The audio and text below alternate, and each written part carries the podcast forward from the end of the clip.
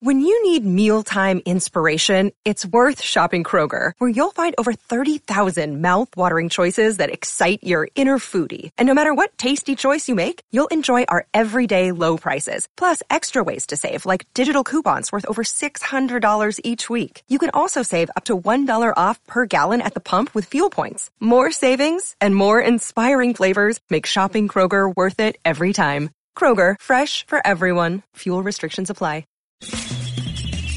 This is The Other Side of Midnight with Frank Morano. They're running a strange program, y'all. Talk Radio 77 WABC. Now, here's Frank Morano.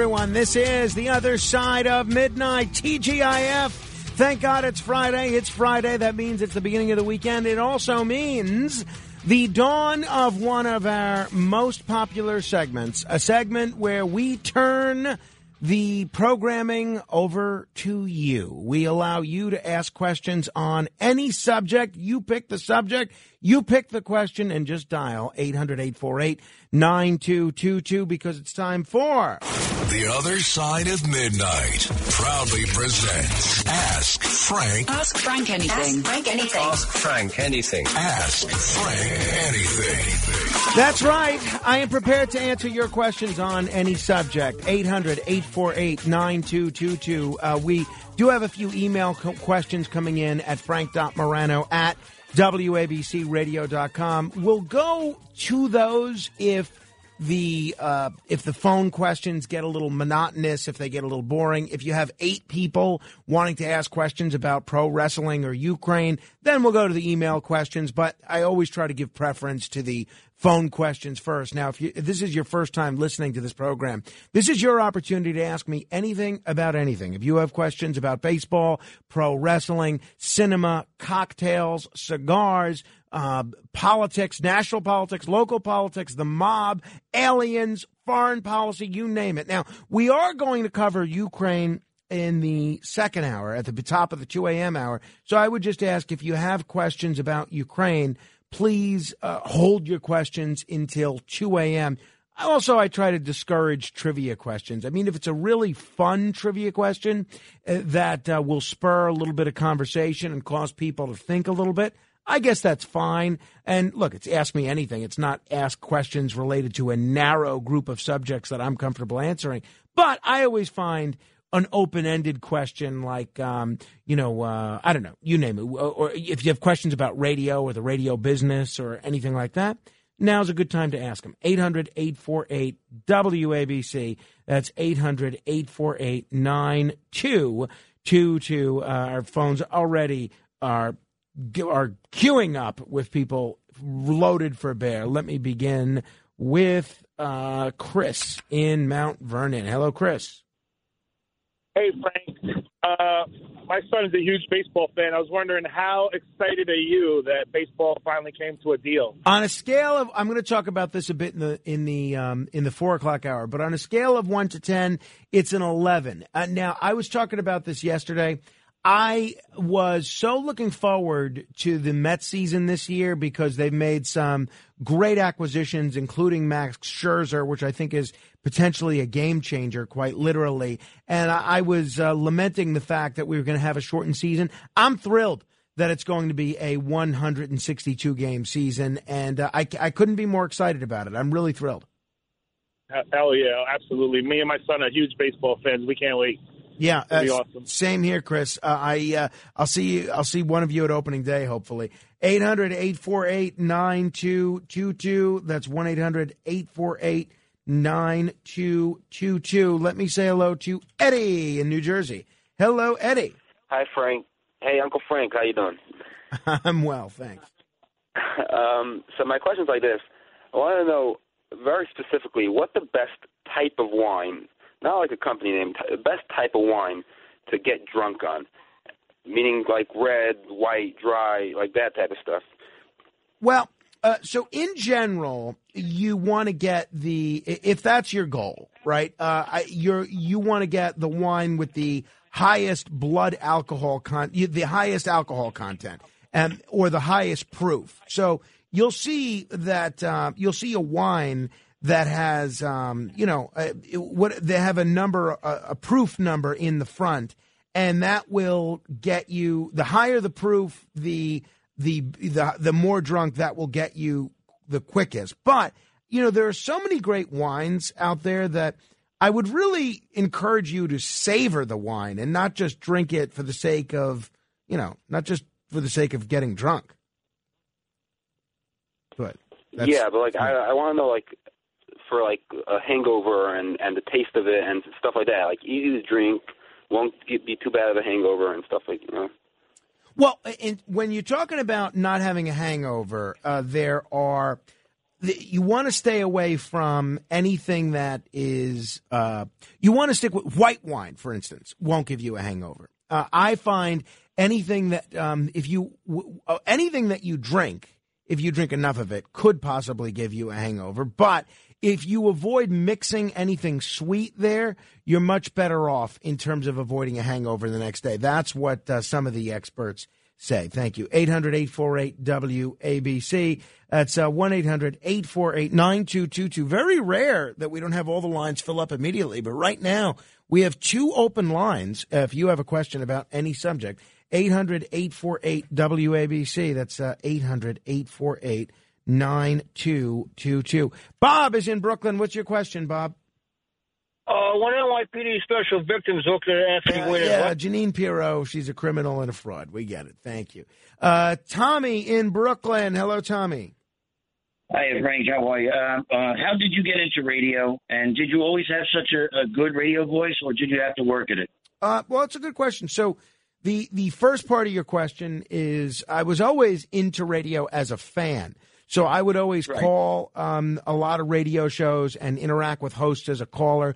I'd always write to my uh, favorite hosts, and I sort of developed a, a, relationship with a lot of them that way. And then I uh, started doing a public access television show when I was a, a teenager, and that w- allowed me to hone my craft in terms of uh, interviewing, in terms of topic selection, in terms of putting on a kind of compelling show that people would enjoy watching. And uh, I, so that was a big part of it. But in terms of getting into radio, and then um, I was on my college radio station, WNYU, as well. That helped uh, a great deal in terms of being better on the radio. But in terms of breaking into radio professionally, I uh, was an intern at this radio station when I was in college and uh, I was I was an intern on the Curtis and Kuby show, and then um, they would include me in various on-air segments, and um, you you just sort of become a um, you know kind of well-known commodity to the listeners and well-known to the management, well-known to hosts, and then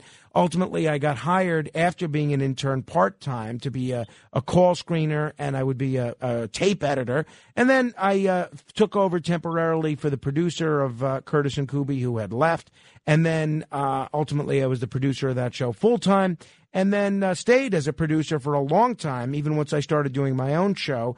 And then uh, I made my living as a producer while while getting to fill in for other hosts as a host and hosting my own show on the weekend. Very cool.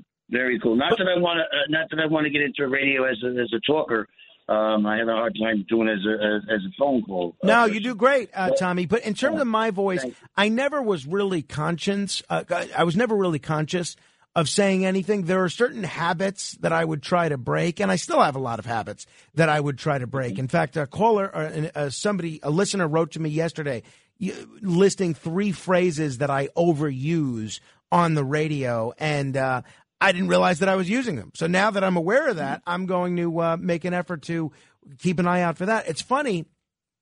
Uh, Joe Franklin one time was listening to me when I was filling in for somebody. We were talking about Joe yesterday, and he said to me, um, "Frank, you know, you sound absolutely great. You sound terrific. There's just one minor piece of criticism I can I can give you. Can I? Do you, do you mind? I'm going to give you one piece of constructive criticism because I love you."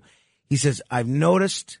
That you use the phrase "I appreciate it" a lot. So I, I uh, wasn't conscious of the fact that I was using that phrase until Joe pointed it out, and I tried to reduce it from that point on. 800 848 WABC. That's uh, 800 848 9222. Anthony is in the Bronx. Hello, Anthony. Yeah, hi, Frank. Thank you for taking my call. Sure. A while back, you mentioned that you were friends with Jay Diamond, and I used to be a big fan of his back Sure. in the days. Mm-hmm. Would you know? Do you speak to him? And would he be? Um, would he like to come? Would he ever come back to New York to be back on the air? Well, he lives in New York. Um, Okay. So I, I, I don't I, I don't know. I mean, look, I'm not in charge of uh, offering people jobs, but uh, I do speak to Jay fairly regularly, and uh, I've asked him to be a guest on this show. He said that uh, he's not really up for being a guest right now, but he might surprise us from time to time as a regular caller. And you know, Jay is a master impersonator, so for all I know, Anthony, you might very well be Jay Diamond.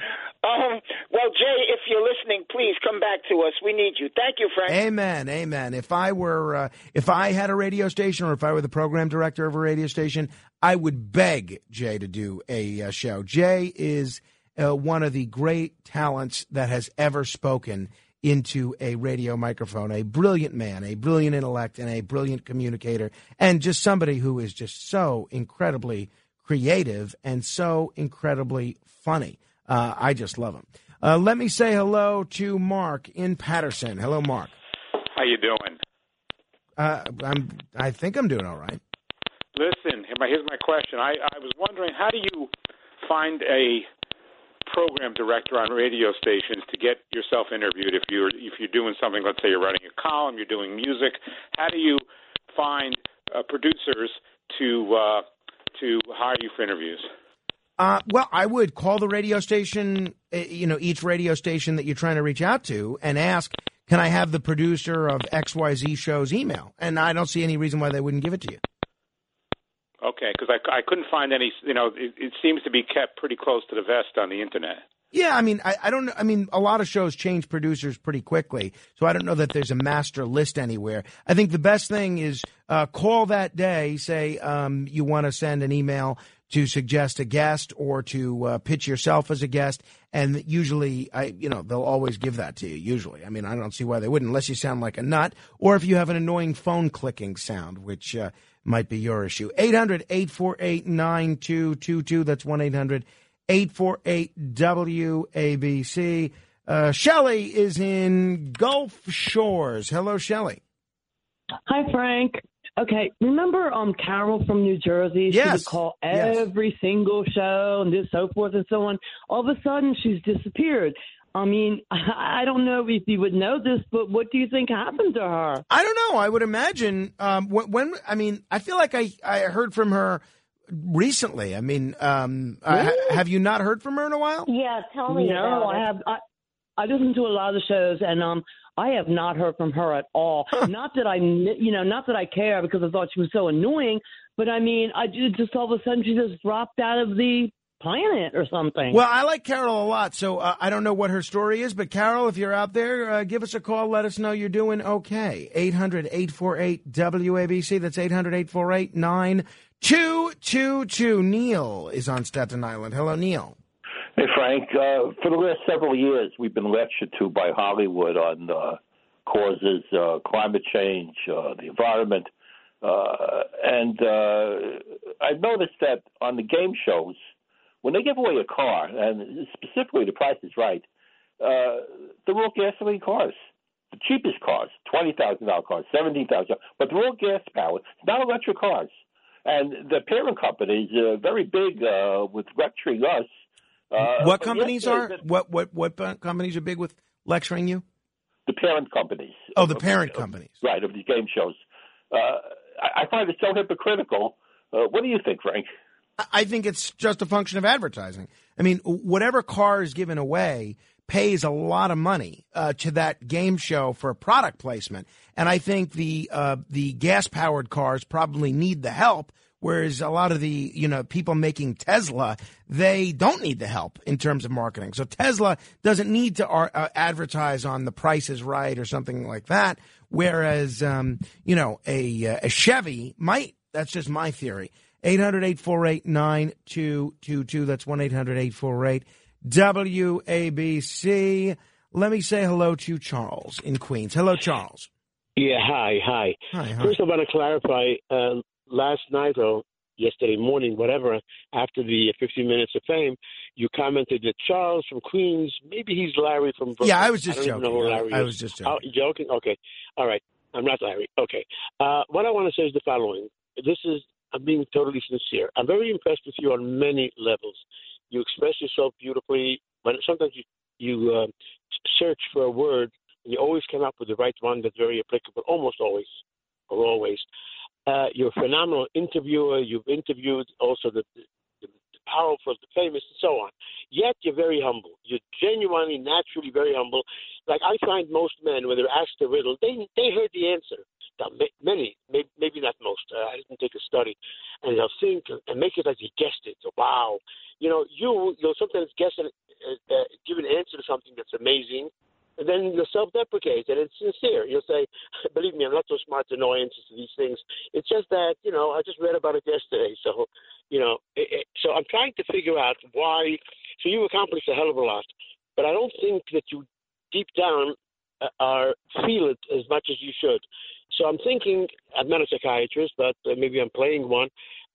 I'm thinking maybe sometimes you talk about your brother, I think he's a scientist or another family member. Maybe you had a complex as a child that you're not accomplishing enough compared to your siblings. I don't know.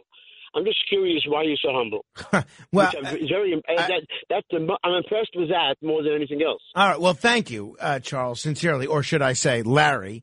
But um, I, uh, I, you know, I don't know that. I mean, I had no. I, I don't. I think I'm probably humble in some areas and not so humble in others. Uh, whenever, whenever I get uh, too big for my britches, and uh, my wife hears me bragging about something that I've done or something that I, uh, yeah, I'm proud of.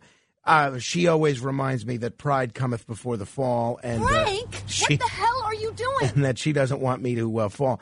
Uh, so I think probably I could be a bit more humble. But uh, look, at the end of the day, I am uh, just a normal person. I don't. I don't think I've accomplished anything phenomenal uh, in my life. At the end of the day, uh, there are still every two weeks I am.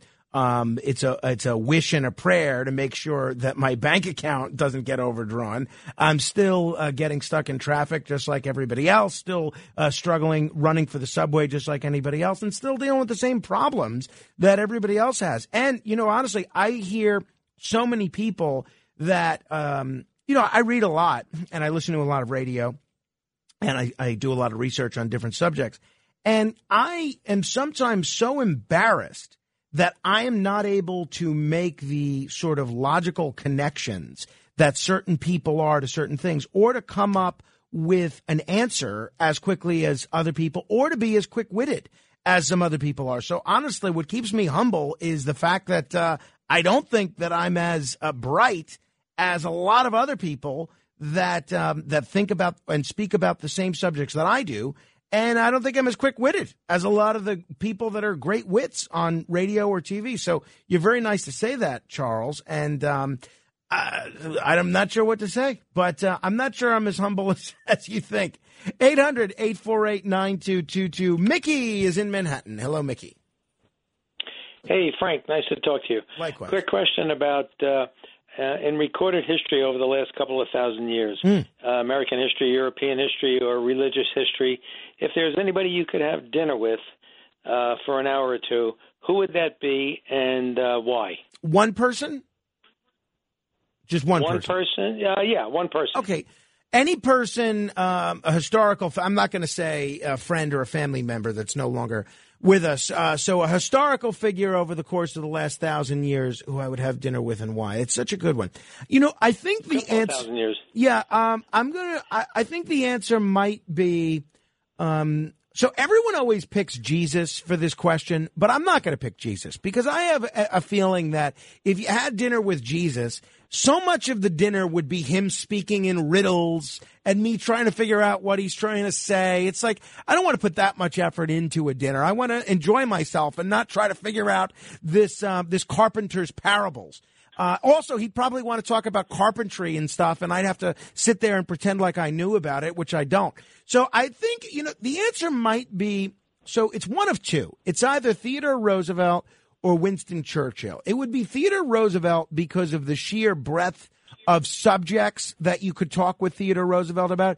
He, the guy was an expert in so many different areas that I, I think, you know, two hours might not be enough time to cover all things. I mean, forgetting about politics, the guy was police commissioner. We could talk policing. He was a rancher in North Dakota. He explored the Amazon. He was a conservationist, but he was also a hunter. The guy was one of the most well read presidents we've ever had. Also a historian, wrote all about the Naval War of 1812 that uh, that would be right near the top of my list. James Garfield, uh, because for some of the same reasons. But if we're talking a dinner, um, the answer I think would be Winston Churchill, because not only is Churchill similarly well rounded, because before he you know he was a, a, a journalist and a historian in addition to being a politician, but and I think we would see eye to eye on a lot of political things because Churchill switched parties several times throughout his life. So I feel I feel like he was like me. He never really felt at home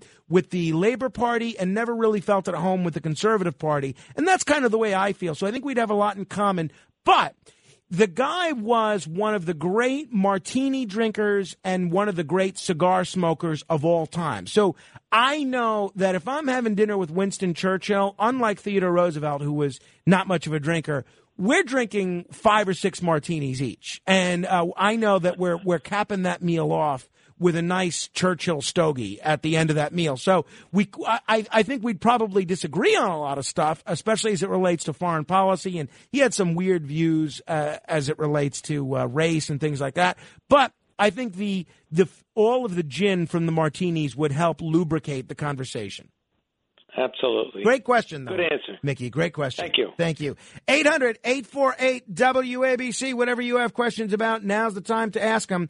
Uh, I will go through a couple of email questions as well. In fact, here, let me go through one here. This is from Ellen. Uh, Hi, Frank. I have two questions. I'm always impressed and amazed how quickly you have always answered my emails. About how many emails do you get on a daily basis? Uh, that's a good question. I'd say it's about. I mean, this includes not just personal correspondence. This includes all of the many news publications that I subscribe to. Um, I'm going to say it's about I don't know 500 during the week, maybe maybe 200, maybe half of that, maybe 300, maybe 300 on the weekend. Uh, number two, lately I've noticed that some of your commercials are pre-recorded. Legacy, Precious Metals, and Life Change Tea. Why have you made the switch from live commercials to pre-recorded ones? Um, that was not my choice, and I'll tell you who I think the person to blame for that is. Because I much prefer the live commercial, right? I, I prefer to make a commercial a part of the show. Um, because I think it's more entertaining for the listener and I think it's better for the advertiser. You know who I think the person to blame for that is? Curtis Sliwa. And look, I, you know, I know what you're going to say that I blame Curtis for everything. Curtis would do these bizarre uh, sort of run ups to these commercials and then have the commercials go on for five minutes. Really? So the station would see, all right, okay, the client is paying for 60 seconds, but Curtis is going on for five and a half minutes. And I, I, I kind of feel like the station probably said, all right, well, we, we, can't do this. We can't have Curtis go on for five minutes. From now on, if they're paying for 60 seconds, they get 60 seconds. And so I think Curtis ruined it for all of us, to be honest. That's my theory as to what happened. But I will, I can only say it was not my decision. 800-848-9222. We'll continue with your questions. Whatever your questions are about. You want to talk about cocktails, cinema, gambling, the mob, uh, foreign policy, New York politics, national politics, uh, whatever you, whatever you have questions about Star Trek, pro wrestling, baseball, now's the time. 800-848-9222. This is the other side of midnight. Straight ahead. WABC.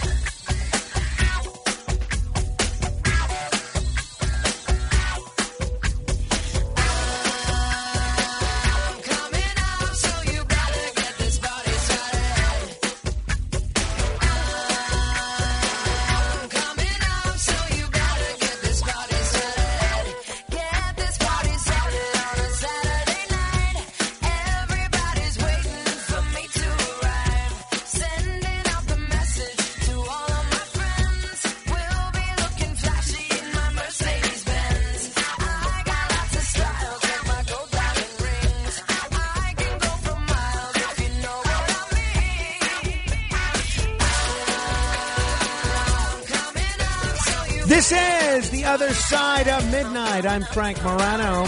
Um, we're dedicating the song to my friend Arthur Aidala, a fine criminal defense attorney who is starting a murder trial in Brooklyn next week. So we're wishing him the best. Unless, of course, his client is guilty, then we're not wishing him the best. We're wishing him a, an adequate defense, but a speedy conviction. So I have no idea. I don't know who his client is or what the facts of the case are. But this is his favorite segment of the entire week, and I know a lot of listeners feel that same way. It's a, it's a time where we allow you to ask questions on any subject. It's time for The Other Side of Midnight proudly presents Ask Frank. Ask Frank anything. Ask Frank anything. Ask Frank anything. Ask Frank anything. All right, taking your questions on any subject. Let me say hello to Larry in Bethpage. Hello, Larry. Frank, real simple question. Hmm. Hypothetical, you're on death row and it's time to order your last meal. Excellent What's question. it going to be? Okay, so now, uh, I- if it was a a death row prison facility where they would let me go out for a meal, a- and No, they- it's definitely it's definitely coming from an outside restaurant or multiple restaurants. Okay, well, so your choice. So there's a few different ways that I could go. What I think I would probably do is go the uh, the route of an elaborate brunch. Okay, I am a I am a brunch fiend, so I would love to do uh, an elaborate brunch that has um, that includes a nice uh, whole wheat bagel with um, with maybe scallion cream cheese, lox, onions, tomato, and caper on it, but also a nice a nice omelet, right? With um with with with mushrooms, uh, a little maybe you know some spices, maybe some pepper, and four different cheeses. I'd love to have four different cheeses on there: Swiss, cheddar, maybe Asiago, maybe Brie, maybe Munster, maybe mozzarella, any of those. A four cheese and mushroom omelet, the bagel uh, with cream cheese and lox, and um, uh, you know maybe some fruit on on the side there as well. I would probably go the route of an, an elaborate uh, an elaborate brunch. Now I, I'm I conflicted. never saw that. I never saw that coming. Well, the I, oth- I, go I ahead. expected Italian food, lobster. So I expected that- steaks. That's the other. See, it all depends on your mood, right? You can't predict what your mood is going to be when you die. So I tell you, if I could go out for one last meal, it would be to Michael's of Brooklyn in, um, you know, i on on Avenue R, Nostrand Avenue, because every course there is a meal onto itself. I, I would go if if they said you can. This is going to be your last meal at a restaurant ever. I would go to either Michael's of Brooklyn or Forlini's. Those are my two favorite uh, Italian spots, and eh, whatever you get there, you're a winner. And my favorite thing to do at both of those spots is get the appetizer course uh, family style and have everybody, you know, share the appetizers and then get an individual entree after the pasta course. So uh, if I could go out for one last meal, it would be an Italian feast at either Michael's of Brooklyn or Forlini's. But if I'm on death row, I think I'm going the the route of a sumptuous brunch. Uh, my three favorite types of food are eggs, cheese, and seafood. So if I can have all that in one meal, that's kind of my goal. I have to be honest with you. If I was the warden in the prison and you ordered eggs as a last meal, I would push up the execution hour. Duly noted, Larry. Hopefully, the uh, the uh, Bureau of Prisons doesn't hire you anytime soon. Thank you. And you know, I got a similar uh, question via email from Daniel. Frank, I know you prefer caller questions. Due to work, I'm unable to call in, and as usual, please don't use my last name. You're at the Tennessee Avenue Beer Hall and can't leave. Nuclear war starts in 45 minutes. What's the last thing you eat and drink? What is the last cigar you smoke? Well, you know, honestly, they don't let you smoke cigars at the Tennessee Avenue Beer Hall. So I would, uh, I would probably try to go to, um, I would probably try to go to an establishment that allows you to smoke while drinking. Uh, and then, um, look, you know, the Tennessee Avenue Beer Hall, they have bar food, you know, so, um, they, I mean, it's good bar food, but I'd get a, you know, maybe I'd get a taco, a fish taco, uh, or something. I'd look at what the menu and what the specials are. They have, um, some cheesy tater tots which are quite good. I would probably order those, and um, I would probably get a, a, a stiff bourbon of some sort, maybe a Maker's Mark or whatever the best bourbon they had available at the time. 800 848 WABC. That's 800 848 9222. Mary Beth is on Long Island. Hello, Mary Beth. I just want to say I cannot stop thinking about the omelet. It sounded so good. Didn't it? Exactly. That guy Larry Oh, was going to kill me early for ordering it. No, I want one now. Same here. Unfortunately, I only have the eggs though. Um, I wanted to ask you, Frank. I know how difficult it is to choose the name for one's children, and I believe I remember you saying once that you, your favorite uncle was your uncle Carmine. What was it about him that was so special, and is that who you named your son for? Well, it's a great question. Uh, so my he was my he was my great uncle, and I would say I had several great uncles and great aunts. He was uh, absolutely my favorite on both sides of my family. Of all my great uncles, um, so I never knew my grandfather, who I was named for. My paternal grandfather is named uh, Frank. I never knew him. So my uncle Carmine was his brother, and really growing up was much more like a grandfather to me uh, than than an uncle. I had uh, I did know my maternal grandfather, who I was also very close with, but um, you know he was an Italian immigrant, and um, you know he, we were very close, but. Uh, we didn't necessarily have a lot of the same interests that my uncle Carmine and I did. My uncle Carmine uh, was very into sports, very into radio. He helped facilitate my love of uh, of radio. He knew everything about everything. You could throw him a question. You could say, "Hey, um, you know, why do what was the first baseball expansion team?" And he would give you an expansive answer as to how expansion teams got started. You could also ask him, "Hey, what? Why did they fight the War of 1812?" And he would be able to give you an example about that. But he wouldn't do it in a pretentious manner. He was a very street smart guy. Spoke still as if he was from um, the Lower East Side. And uh, was just very down to earth while being not only a great athlete and a great coach, but a very, very gifted intellect. And um, but no, um, he was not who I named my son for. So in my family, our tradition is that the fir- you name your first son after your father. So my father is named Carmine. Uh, and uh, I was his first son, so he named me after his father, who was named Frank, and uh, my my uh, and Frank named his son Carmine after his father, who was also named Carmine. So in our family, you name your son after your your first son after your father. Oh, well, I hope Carmine grows up to be just like your uncle, just like your dad, just like you. Wow, that's very, very kind. Thank you very, very much. I hope he's a lot better than me. That's for sure. He's well on his way. Just to ask his mother. Karen is in Rockland County. Hello, Karen. Good morning. How are you? I uh, saw you're a lover of scallion cream cheese, huh? I love every type of cream cheese, but if I have to pick one that's going to go on a bagel for a last meal, I think the scallion cream cheese would give me would be exotic That's not my enough question, though. to leave a little bit of flavor and yet still be able to go with the locks as well. All right. My hypothetical question is, though, uh, if you were the, uh, what would you do, or how would you feel if you were the American astronaut up in the space station, and you heard that Russia wanted to abandon that American astronaut? You know, it's so funny that that uh, story came out yesterday because I asked Dr. Sky about it on Wednesday, and he seemed pretty confident that it was going to be all copacetic up there. I'd be pretty nervous uh, if people don't. I, I'd be really nervous. I mean, um, I don't. I, I think. Uh, the kind of fraternity that exists internationally among astronauts will prevail here, and we won't see anything crazy happen like that. That's my hope. I hope but uh. I, I, I was so wrong about this invasion to begin with that uh, I I have no idea what's going to happen. We'll see, Karen. 800 848 WABC, three open lines. If you want to uh, ask a question on any subject, uh, 800 848 9222. There's a question from David via email. Hello. Sliwa said his favorite New York City movie was Goodfellas. What's yours? Hmm. My favorite New York City movie. There's so many to choose from.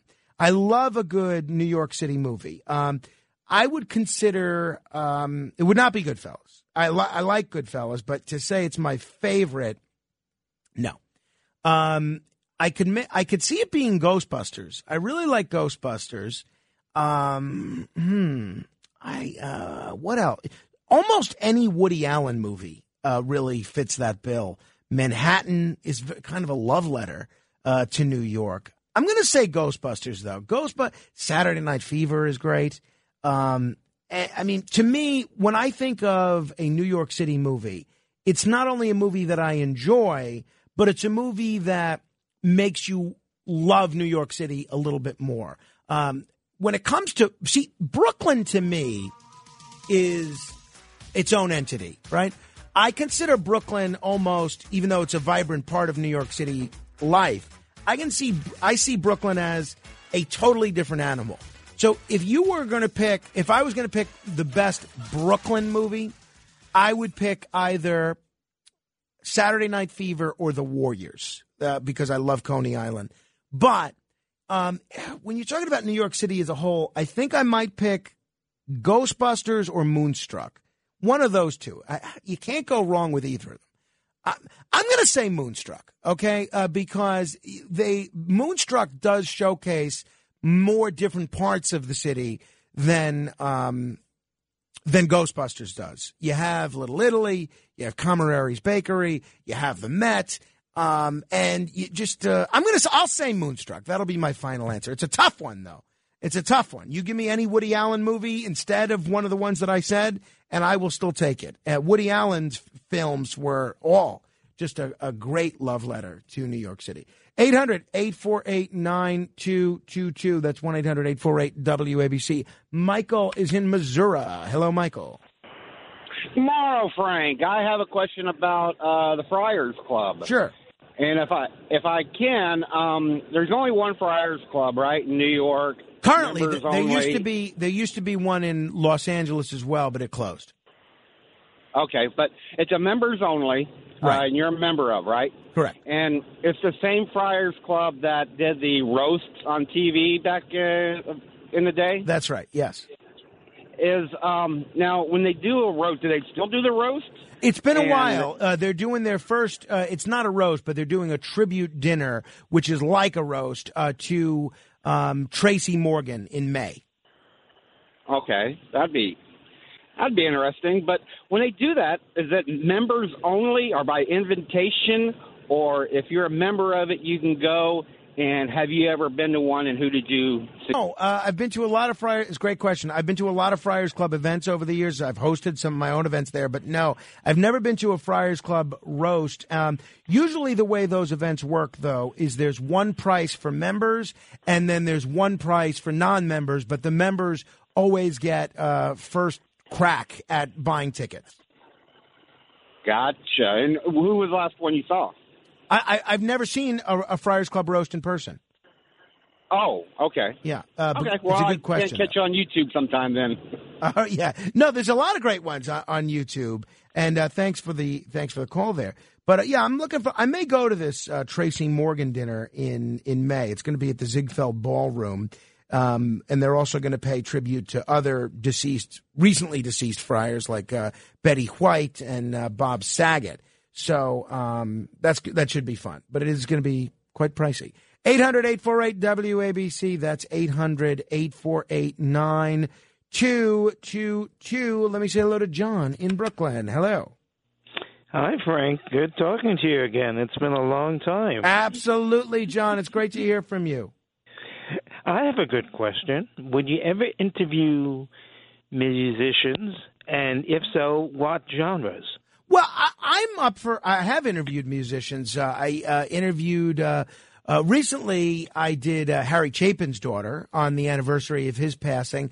Um, I've interviewed Deana Martin, who's a musician in her own right. Uh, I've spoken with Tony Orlando, who's a terrific musician. Um, I, I, I I like talking to people in a wide variety of uh, of genres. I um so I'm up for talking to everybody. I was I I w- one of my favorite new young singers is a woman named Brielle von Hugel who I know and she became a star by going on American Idol and she's from my hometown so I knew her before she became super famous and I was trying and I find her to have one of the most soulful most impressive voices there are there is and uh, she's great. And I, I had arranged to have her on last week, but the timing just didn't work. It was just too late for her. We may try and do something in uh, in the future, but um, she she's somebody who not only has a great voice but has a lot to say. So I think that um, uh, you know I'm up for talking to any any any sort of musician as long as they're interesting. Like in the case of um, I- I'll save it for when we have Brielle on the show. But the point is, she's done a lot of interesting things. Uh, but yeah, I love love talking to musicians. 800-848-9222. What that's 1-800-848-WABC. Tony is in New Jersey. Hello, Tony. How you doing, Frank? Uh, I was wondering uh, what what pizzeria you think is the best on Staten Island? Oh my goodness. That is one of the most difficult questions that I've gotten asked on the show. And it's one that keeps coming up, right? Because there's no one answer. It all depends on what kind of pizza you like, right? So there's not one answer to this. There's the best, the, the answer for the best clam pie. That's Lee's Tavern. Uh, and the best bar pie, that's Lee's Tavern. If you're, now, if you're talking about, um, the best specialty slice, um, then I'm going to go with the tri pie, which is a an amazing pizza pie that has pesto sauce on it, vodka sauce, and marinara sauce, and it's made by Joe and Pat's and Ciro's. That's kind of the same family that owns both spots. That's an incredible spot.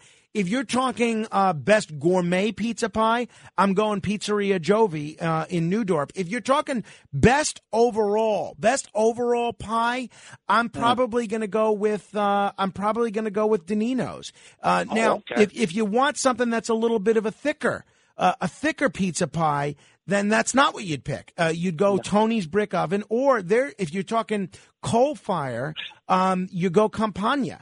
If you're Uh-huh. talking, um, if you're talking wood fired, you know, there's a great spot. There's one in Jersey too called Millie's, which makes both coal fire and wood fire pizza. And I love to go with a few people and get one of each because you Yeah. can taste the difference between a pizza out of a wood fired oven and pizza out of a coal fired oven. So there's no, there's no answer. It's all depends. It all depends on what type of pizza you want to try. Have you ever tried the anchovy pizza? Um, well, I have had anchovies on pizza. I couldn't tell you where, where my favorite spot with anchovy uh, pizza is, uh, but um, do you have a recommendation for one? Well, I used to when I was a kid uh, in the 1960s. Uh, I lived across the street from Denino's. Oh, and, and uh, we had I was in pizza heaven when I was a kid because we had Venetian Gardens, which was a couple houses down from us, and Jeans, which was about five stores down from us. So uh, on a Friday night, we'd go it was in the summertime. It was so hot out in those days.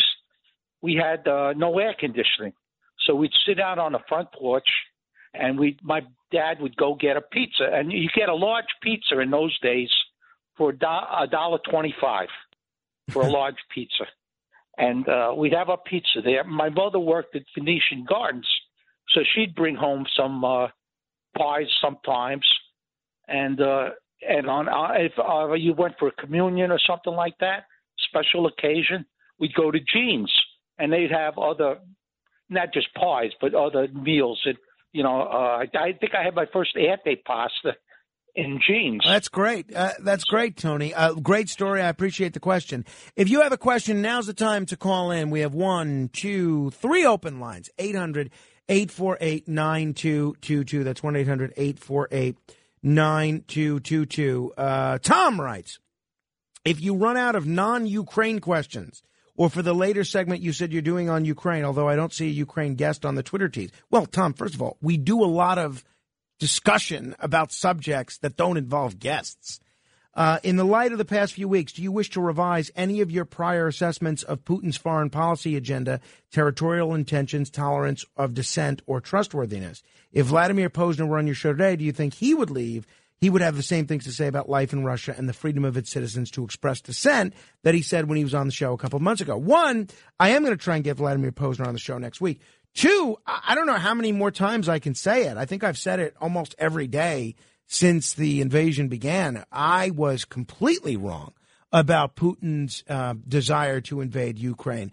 and especially once they sort of ruled out troops, uh, NATO troops in Ukraine, there was no reason for Putin to do to do what he's doing. I mean, to me, it's not only criminal, um, even though you can understand his his his um, you know what he's saying is the basis for this. It's not only criminal and a violation of international law, but it's completely irrational. I don't think he had to do this at all, uh, and I didn't think he would. So I was completely, um, you know, uh, wrong about it. I'm not sure how many more times I could say it. Completely wrong. Could not have been more hopelessly wrong.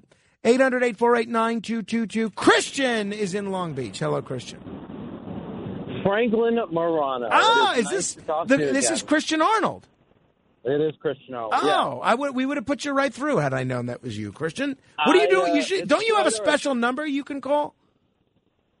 Probably, but I don't. I don't remember. Yeah, for people that don't remember, Christian, Christian was the producer of this show and the news anchor uh, when this show was was uh, was in its in its first year. So it's great to talk to you, Ben.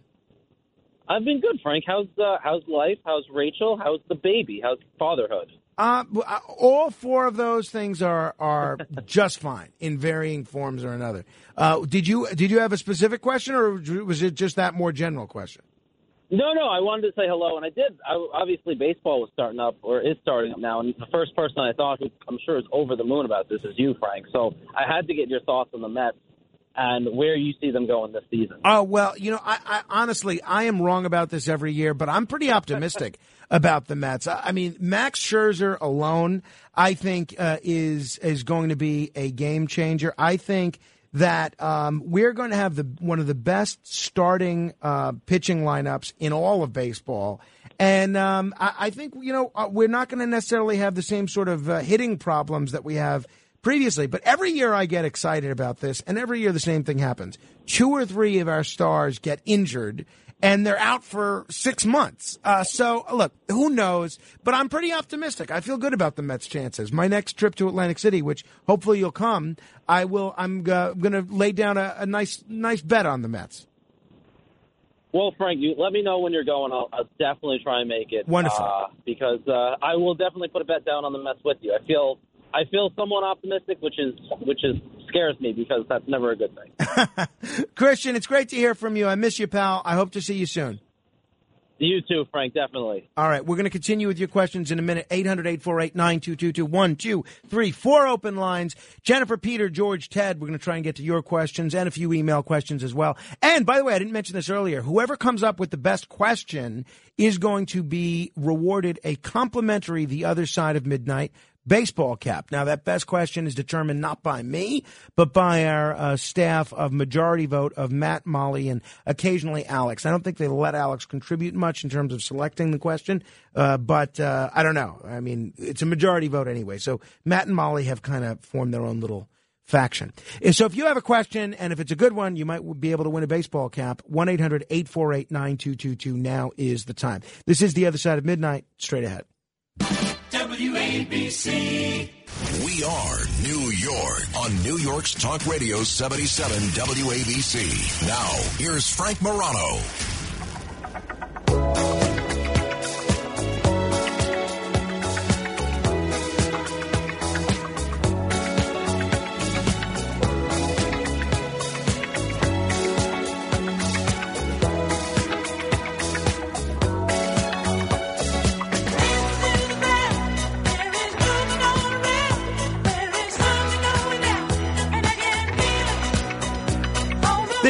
Side of midnight. I'm Frank Morano. Big thank you to Matt Blaze for playing the Bee Gees there. Uh, we are taking your questions on any subject at 800 848 9222, as we always do, because we're doing a. The Other Side of Midnight proudly presents Ask Frank. Ask Frank anything. Ask Frank anything. Ask Frank anything. Ask Frank anything. All right, my wife is sending in a message. Uh, she said, um, Your son slept four hours, which is decent. Now we're listening to you. Our question for you is if you could have more of one of the following without any negative consequences, which would it be? Cigars, booze, food, or sleep? Huh. Well, I could use some more sleep. That's for sure, as you know, honey. Uh, and I know you could as well. You know, it would not be cigars or booze because the negative, the negatives about cigars or booze is part of what makes it so fun. The fact that, um, you know, that you really, uh, you know, that, that it burns your throat if you uh, drink too much, or it make you lose your voice if you smoke too much. That sort of, I don't know, leads you not to do it more than the point that's pleasurable. So I would say it's food. I mean, uh, it, I don't know how other people are, but in my case, I feel like if I'm not eating nothing, I gain weight like that, right? I feel like if I'm not eating um, literally like a bird, I instantly gain a significant amount of weight. So if I could have uh, more of any of those with no negative consequences, it would be, I think it would be the food, probably. Uh, George is in Brooklyn. What's your question, George? Okay. Who was the most famous caller to Joe Franklin's weekly radio program on WOR requesting music? Um, I, I guess I would probably say John Lennon. Uh, I would say President Nixon. Yeah, President Nixon used. I read an article in the Sunday magazine section of the Daily News maybe 40 years ago that said that President Nixon used to call him almost every week Yeah. requesting songs. Look, I'll be honest with you, George. I knew Joe, I I think, as well as anybody. Um, that that sounds like the kind of thing that Joe said, but wasn't actually true. Um, the the thing with Joe is, and I love him. I mean, I think my fondness for him is well established. Um, the thing with Joe is, whenever anybody famous would die, Joe would always tell the exact same story, right? So he would be on TV or be on radio, or people would interview him, or he would just meet them in a bar somewhere. And he would uh, always say, it didn't matter how famous they were. It could be Charlie Chaplin or uh, whatever, presidents, kings, doesn't matter. Joe would always say the same thing. Oh, you know, I uh, years after he died, uh, or re- recently, I ran into uh, uh, President Nixon's daughter, and uh, uh, she she said to me, uh, "You know, my father would watch you on TV every night. He loved you. He always wanted to come on. He just never, never was always ashamed to ask." I I mean, he said that about Charlie Chaplin. Now, Charlie Chaplin lived in Switzerland for the last 20 years of his life, but somehow he had a satellite hookup to Channel 9 and he was watching Joe Franklin's show. It just, again, I know Joe well enough that I don't think that happened. Uh, 800 848 9222. Let me see who's been holding the longest. I want to squeeze in at least one more call here. Jennifer is in Boston. Hello, Jennifer. Hey, Frank. Uh, a couple of quickies. Um, can you hear me okay? Perfectly. Okay, sorry. It just found, it sounded dead. Okay. Mushrooms. Do you like canned as well as fresh? I mean, I, I prefer fresh, but I would deal with canned. And if the choice is Okay, canned gotcha. or none, I would take the canned. Okay, yeah, I always have to ask if they're not fresh. You can keep them. Um, and the other thing is, I had a quick thing. I thought of it when um, uh, James Golden was just talking about the ABC gift store. I thought when Curtis was on the other night, calling people asking to rat you out. I thought you should have a shirt in your store, and it should say, "I ratted out Frank Morano, and all I got was this lousy Oh, T-shirt." you know, Jennifer, that is brilliant. Molly, can we suggest that in our Friday meeting today? it. That's that's that is a brilliant suggestion, Jennifer. all right, Thank you. and it's a good conversation piece. So there you go. Uh, no doubt about that. Is outstanding. Thank you, Jennifer. Great call. Uh, all right. Um, ra- rather than uh, squeeze in one more call here, I'll let Matt and Molly make their selection now. Those of you that are on hold, if you want to be grandfathered in, we'll try and get to you. No promises. I got a lot of other stuff to get to. We got three guests coming up and denunciations. So it's rare that we are, have three guests on one Friday show. I like to have a Friday show with no guests, but uh, maybe Monday we'll do no guests. We have three guests coming up, all great, all interesting people. Matt Blaze, have you guys come to a decision? It's got to be Jennifer. Jennifer in Boston. Yeah. All right. With well, that question, with that, Jennifer absolutely. in Boston, call back and. Uh, but you know what? I feel like you're rewarding her more for her her comment and less for her question. Oh, that's true. But whatever. Hey, I'm not going to I- question your methodology. We like it. All right, Jennifer in Boston, call back and uh, give Molly your information, and we're going to send you something nice, and hopefully you can wear it with pride the next time you go to the Cheers bar. All right. Um, coming up, if you want to talk about Ukraine, now's the time. There's an aspect of this whole Russia situation that uh, I feel like everybody's just taking for granted, and we're going to get into that in just a bit. Um, meantime, I would uh, remind you that uh, we're going to talk with we're going to do denunciations at three. We're going to talk aliens with Nick Pope at uh, two thirty. Not aliens specifically, but UFOs and stuff like that. And Debbie Schlussel joining me to talk movies in the four o'clock hour. Daylight saving time this weekend. We'll talk about it with uh, uh, somebody that's trying to stop it. Until then, keep asking questions. This is The Other Side of Midnight with Frank Morano. They're running a strange program, y'all. Talk Radio 77 WABC. Now, here's Frank Morano.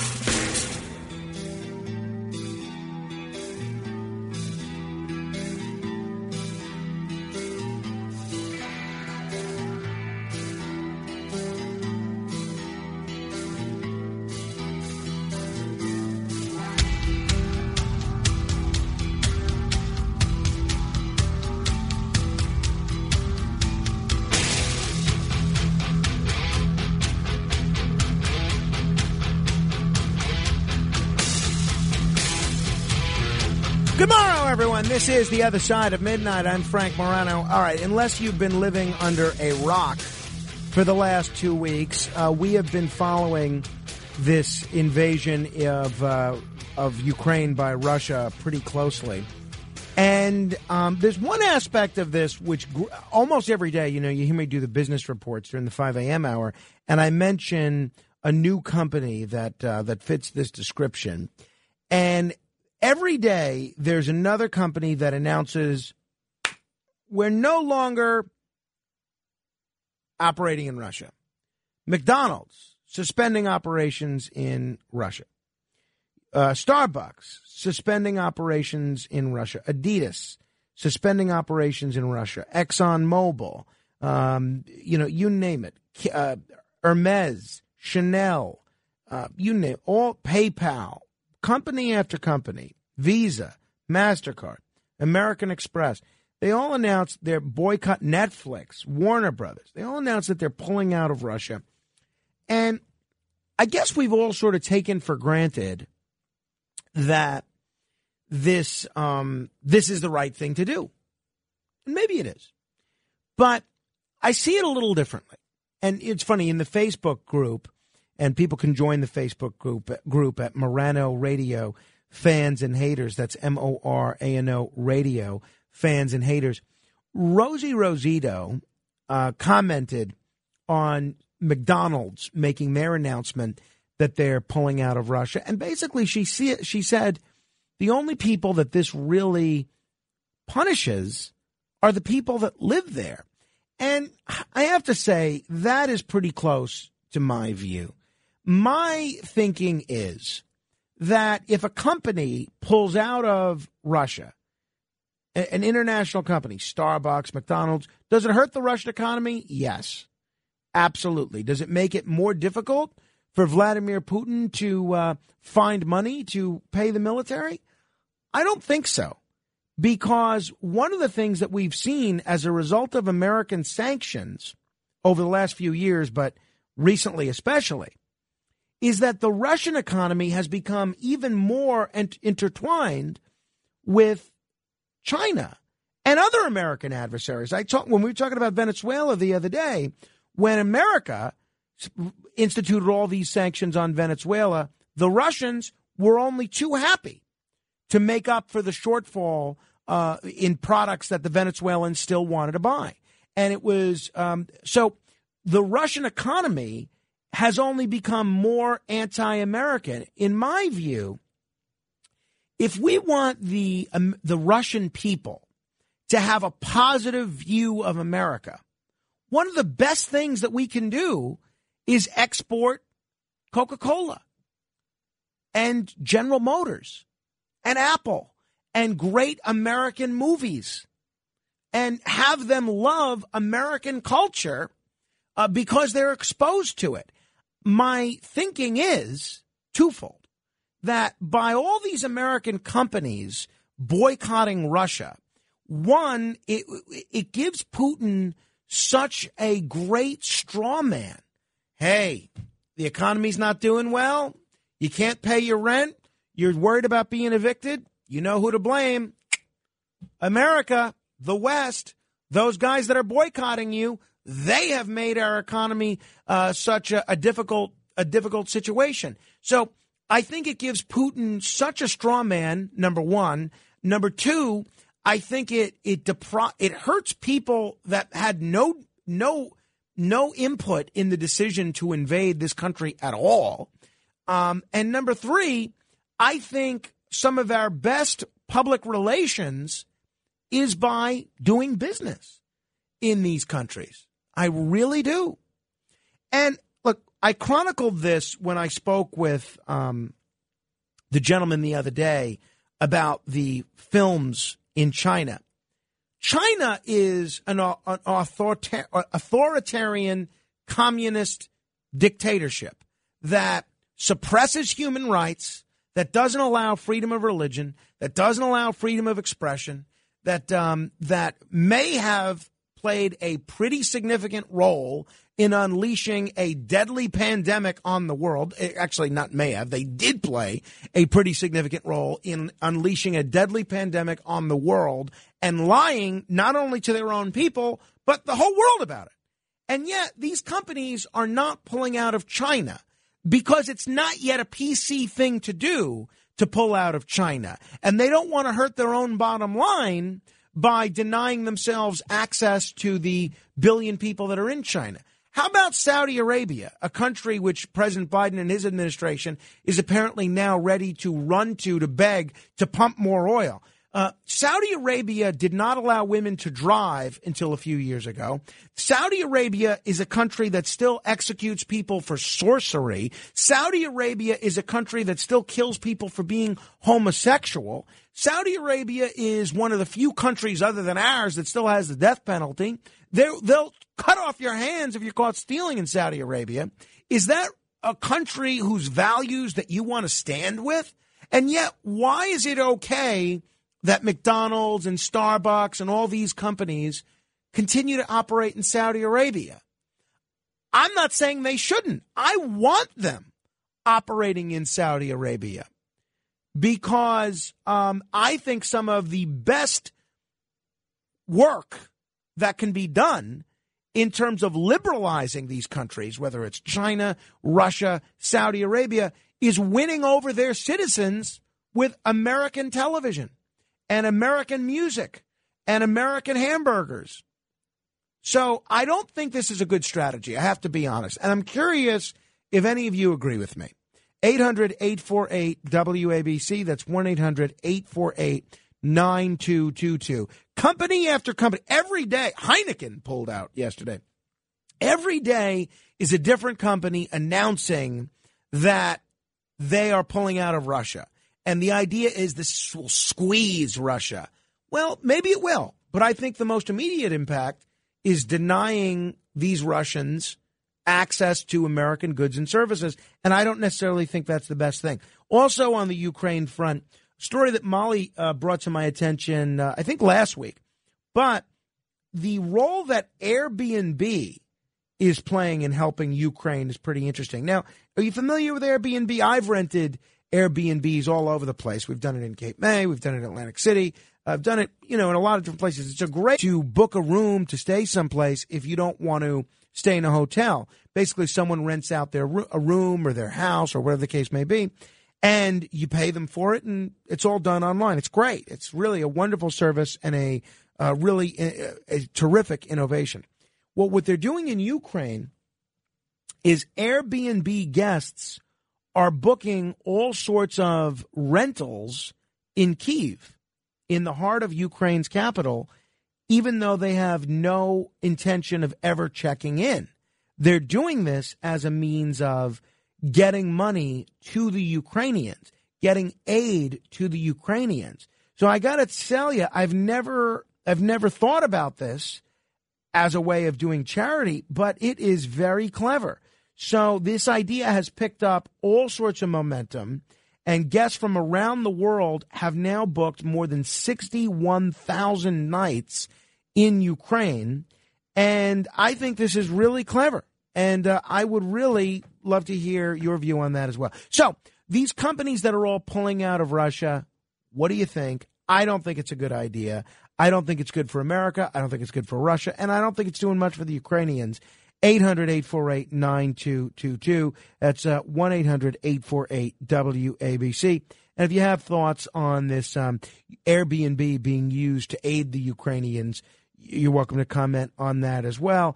Or if you have thoughts about the Ukraine situation more generally. Uh, apparently, uh, this Russian convoy that was approaching Ukraine's capital city of Kiev has uh, just dispersed. I saw our friend Colonel Daniel Davis on television uh, talking about that just recently. He, we're going to have him back next week as well. There's a lot of folks that we have in the pipeline for next week. You, you know who we have on next week? We have a couple of really interesting guests next week. I think Monday we're going to go guest free, but because uh, there's a lot, we have a lot of guests today, and there's a lot of stuff that I wanted to get to that we didn't have a chance, that we're not going to have a chance to. But um, we have on this show next week Ralph Nader, one of my favorites, and I believe this is tentative, but I have it on good authority that I am going to be joined for a full hour on this show next week by Paul Manafort. Paul Manafort. What other radio show in America can have Ralph Nader one day and Paul Manafort the next? I mean, come on. 800 848 WABC. Uh, 800 848 9222 1, 2, 3, 4, 5, 6 open lines if you want to jump on board. Annette is on Long Island. Hello, Annette. Uh, good evening. Uh, uh, I called earlier, and uh, now I realize that my what I'm. I'll be be very brief because I'm not calling about the Ukraine, uh, but a point of interest. Uh, callers have been calling in on other shows, and I'm sure you'll get the call too. Wondering what happened to Carol from New Jersey. She was very popular. Sure, what every happened? Single day. She moved to London uh, way back in the fall. I believe it was around Thanksgiving. She said she was But going she she called last week. months. She called last week. I don't think so. I listen every single night. I, I I think she. I feel like she called at least last week. It could be, but But I know she was planning on moving I- heard it Yeah. again tonight. Yeah, yeah. I, I, I'll. Uh, we'll have to check the records. Matt Blaze has established a very meticulous log of everything that goes on on this show. Every minute is logged. So we'll check the log. We'll see the last time that she called this show, and we'll report back. But I know she was planning on moving to London. She said that. She uh, she's been very vocal about that. But I, I guess they don't have phones in London, if that's the case. Jim is in Edison. Hello, Jim. Hey, Frank. Uh, first, I'd like to say that I recognize you as a lifelong fervent Mets fan. That's that true. correct? That is yes. That is absolutely right. I'm just wondering. Uh, first of all, I would always be able to hang out with you, brother. Uh, you are a very talented individual in your profession. Thank you. As far as re- recreation goes, you're very common with the alcohol, the smoking, and the gambling. Right up my alley. well, I guess thanks, Jim. anyway, I would just like to ask the first time you went to Shea Stadium and how old were you? Uh, the first time I went to Shea, that's a good question. Um, my first games were Yankee games, actually, even though I am a oh, Met me, fan. me too. Uh, but uh, my first baseball game that I remember, I was probably about four or five. I went with. oh um, my God! Yeah. Uh, Did you have any idea what was going on? A little bit. I, you know, I remember. uh, You know, and and thanks, Jim. Uh, what I remember is um, mostly uh, people who uh, that I went to the game with. I went with my parents and our neighbors, the Carreras. And I remember crying because I didn't understand what was going on and not getting satisfactory answers to my question. And then as we were driving home, and I was still crying because I was confused about what was happening at the game, they were saying, uh, "Oh, he's just tired," and it made me so angry that they were to, they were writing off my unhappiness and confusion due to fatigue, and it just drove drove me crazy. But it was a Yankee a Yankee game. It was about four or five years old. I don't remember who they played or anything like that. Henry's in Manhattan. Hello, Henry. Hi, good good evening. Uh, about these companies pulling out of Russia, this is not permanent. This is only uh, to show solidarity with the U.S. government. Um it it won't affect uh, um Russia economically, but it shows the people that uh, the U.S. government has support. All right. Well, uh, so you're all in favor of these companies pulling out? Absolutely. I All right. mean, Well, you're in the I majority. You're in the majority. It- okay. Sometimes I am, not usually. Thank you. Uh, Joe is in Ronkonkoma. Hello, Joe. Hey, Frank, another great show. I was, uh, yesterday I posted a picture number one on your Facebook group of me wearing a hat. Had a lot of nice compliments. Um, me and my wife are so beside ourselves about what happened yesterday about that hospital being bombed with all those pregnant women and children. And I, I don't know, my views at first were we, we shouldn't send anybody in to, uh, you know, uh, help support Ukraine as far as U.S. soldiers. But my, my views are changing, Frank, because when you start seeing stuff like that, I think we need to uh, rise up and. Uh, But but I could know, show you something. I could show you the same images coming out of Yemen right now of what our allies, the Saudis, are doing to Yemeni women and children. And and then does that mean we should intervene in Yemen? I, I don't think so. Right, so there's a war. There's war in a lot of places. Admittedly, it's um, it's more widespread in Ukraine than it is in most places. But there's war in Yemen. There's war in Ethiopia, and there's horrible atrocities going on in both of those places that we we could show you. But I don't think it's the job of the United States military to go and intervene in all these places. Well, I, I agree on that point with you. It's just how long, you know, this can go on. You know, you're a very bright guy, Frank, and I'm not like Curtis Sliwa would say, chewing your jock uh, here. Uh, you're a bright guy, and this could go on for years. And it's just, it's unfair to all these innocent people that are dying. But again, I understand where you're coming from, and I do agree that we maybe, I guess, should wait it out a little bit longer. But um, hey, have a great weekend. Enjoy your family. Thank you, Joe. Appreciate it. I- I'll be honest. One of the things that I've been very frustrated by is the level of hysteria that so many American politicians are are trying to gin up here. You have um, Democrats who ha- seemingly, with with the exception of Ilhan Omar and Cory Bush, and a couple of others who seem to have this bloodlust. Go into Ukraine, go into Ukraine. And then you have all these Republicans like Tom Cotton and Willard Mitt Romney who say, oh, they're not being tough. He's not, Biden's not being tough enough, not being tough enough. Um, Tom Cotton is, declared yesterday that Vladimir Putin is on course to invade the United States. Now, that's not true. That's, it's not going to happen. He explicitly warned that Putin would not stop in Europe and invoked the prospect of a military base in the continental U.S. being seized by Russia. Um, that is so bizarre that he would try and sell that to Americans. Brian Fitzpatrick, moderate Republican from Pennsylvania, is pushing for a no fly zone, as are some Democratic members of Congress as well. And to me, that's the most insane thing we could do right now because that essentially guarantees we're in World War III. So um, I just I, I think we need to figure out a way out of this. And I'll tell you the statesman that I've been most impressed with here. It's certainly not Vladimir Putin. It's certainly not Vladimir Zelensky, who seems to be trying to goad us into World War III. It's um, Naftali Bennett, the Prime Minister of Israel. And I had my doubts about his foreign policy chops, but his seeming enthusiasm in trying to me- mediate a dispute here and trying to mediate a diplomatic solution between Russia and Ukraine, that's the kind of leadership that I wish we were seeing from people like uh, Boris Johnson and uh, President Joe Biden. Uh, and, uh, you know, he's really impressed me here. So, I don't know. Uh, 800 848 WABC. Mike is on Long Island. Mike, what about it? You think these companies are doing the right thing by pulling out? Well, Frank, this is Mike Averko, by the way. I couldn't Oh, help Mike, but wow. to have to Wow. call. Hi. On great show last night with uh, Aaron Mate. Thank you. Thanks for listening. To get to the crux of your uh, points, um, some respectful disagreement. First of all, let me point out McDonald's announced that they're going to be paying their employees in Russia during the suspension. So the Russian employees of McDonald's are not going to be hurt.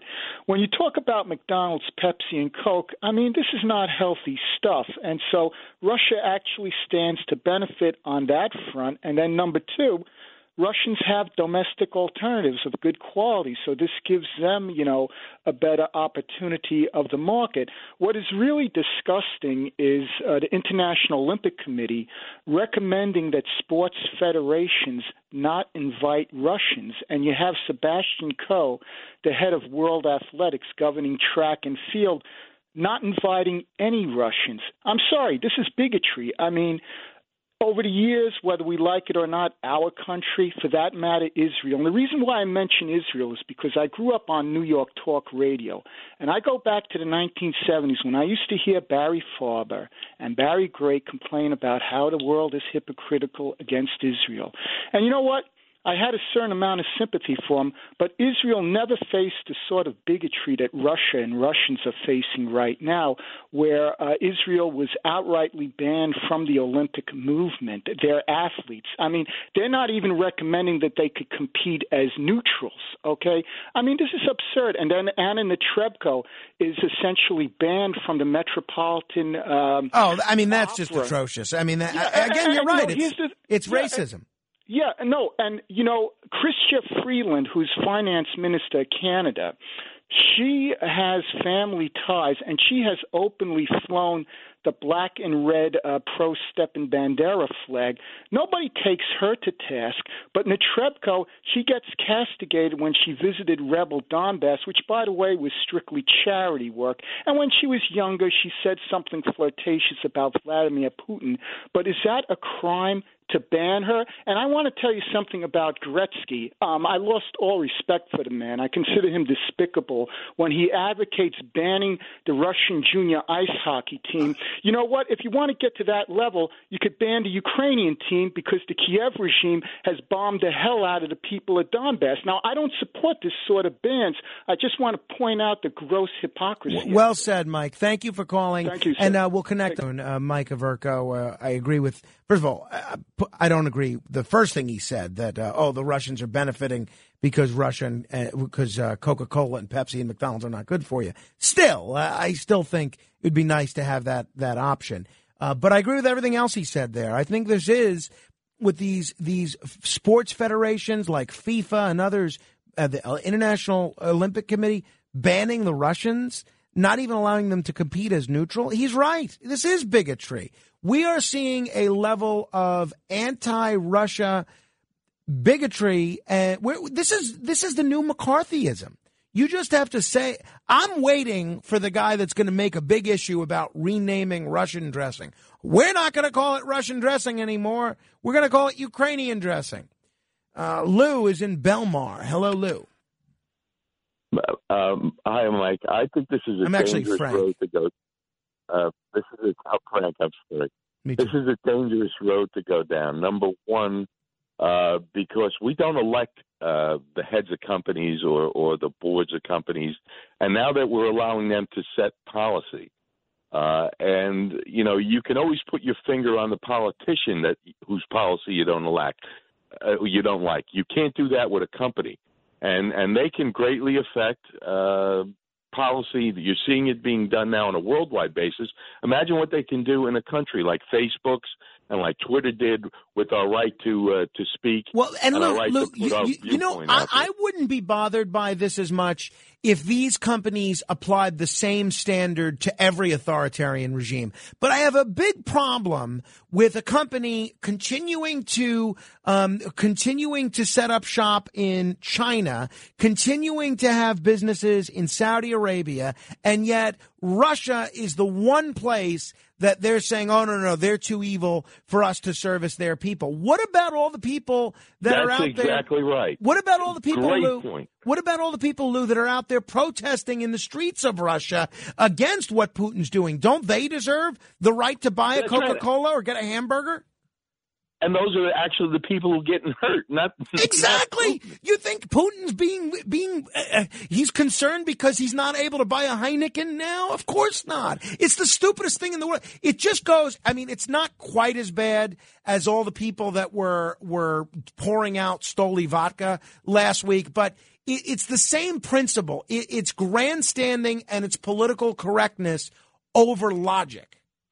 but it's also given them the power, uh, uh, Frank. It's given them the power. You, we don't, we can't elect those. If, if they do something we don't like, we have no power as individual citizens in this country to to make them do otherwise. We can do that with a politician with our vote. They shouldn't be allowed to do this.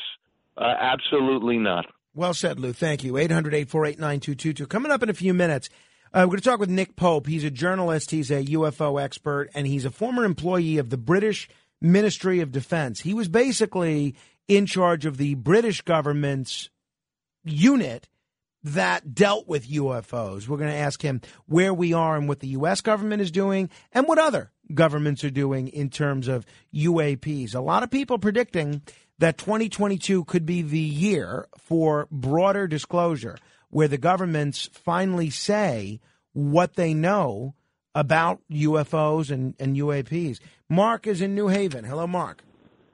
Good morning, Frank. How's Rocco and the baby? Everybody good? Everybody is great. Thank you. Excellent.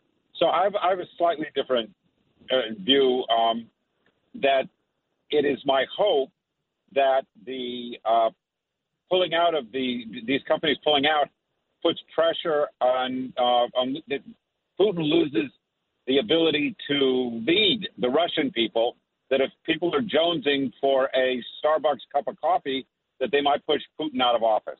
Might be far fetched, might be wrong, but that's a different way of looking at it. Well, and no, that's exactly what some other people are saying here that support these companies boycotting it. I, I don't think that that's likely, but we'll see. As it stands now, I think one of the few companies that's still actually operating in Russia, believe it or not, is Ben and Jerry's. They couldn't get out of the so-called occupied territories fast enough, but they're still in Russia. Uh, before we get to Nick Pope, let me say hello to Dave in Manasquan. Hello, Dave. Hey, Frank, I'm going to play devil's advocate for Russia here for a second. Most people don't understand that. You know, Ukraine was part of the um, Soviet Union. Uh, Putin looks at it that he doesn't want uh, nuclear weapons in Ukraine pointed at him, and NATO would do that if NATO was were if, if uh, Ukraine were to join NATO. So, Well, on the I- yeah, but Dave, Dave, Ukraine Dave, first of all, um, pro-Russian. Yeah, I know, uh, Dave. I've do, I, have done this and made those same points almost every day. Yeah. So what, what I think they should do is split Ukraine down the middle, Russia on one half, uh, NATO on the other half, have a buffer zone. People who are pro-Russian stay on the east side. People who want more of a democratic state stay on stay on the left. Uh, I- stay on the um, west side. That's, I think, basically what you're going to see, and the line is going to be the Dnieper River, which historically has been the uh, the sort of the border between the west and the east. I think you'll see these two um, Donbass republics as independent states that are sort of Russian aligned. I think you'll see Crimea be permanently recognized as part of Russia, and I think you'll see Ukraine uh, essentially be the rest of the country. Hopefully, it's a neutral country that never Right, seeks to join NATO or the EU. Yeah, and it should be a pact where neither country will put any nuclear weapons there, and maybe even no forces in the country, because Russia wants that buffer zone. How would we like it if Russia came over and was taking parts of uh, Canada or Mexico? Well, again, all of a sudden uh, we're Da- just- Dave, you don't have to make it a hypothetical because we saw what happened when the Germans tried to get Mexico to attack us with the Zimmerman telegram. We went to war with Germany in World War One, and we saw what happened when the Russians wanted to put nuclear weapons in Cuba. We didn't like that either. We almost, there was almost a nuclear war over it. So these are some of the same points that I make regularly. I, I was hoping in this discussion to step away from the same sort of uh, geopolitical arguments that we get into all the time and focus specifically on what these companies are doing. Are these companies doing the right thing by boycotting Russia and pulling out of Russia? My view is they're not. And to Mike Averko's point, who called in, I think these comp- these international entities that are uh, boycotting Russian artists or Russian art or Russian um, athletes. It is bigotry. It's the worst sort of bigotry. These people are, in some ways, just as much victims as as everybody else is, and we're going to say they can't participate in any of our international reindeer games because their leader happens to be um, making making criminal foreign policy decisions. I don't think that's right. 800 842 Nick Pope joins me next to talk a little bit about UFOs and what might be in the offing in terms of UAP disclosure. This is the other side of midnight, straight ahead. WABC. The Other Side of Midnight presents The Midnight Files.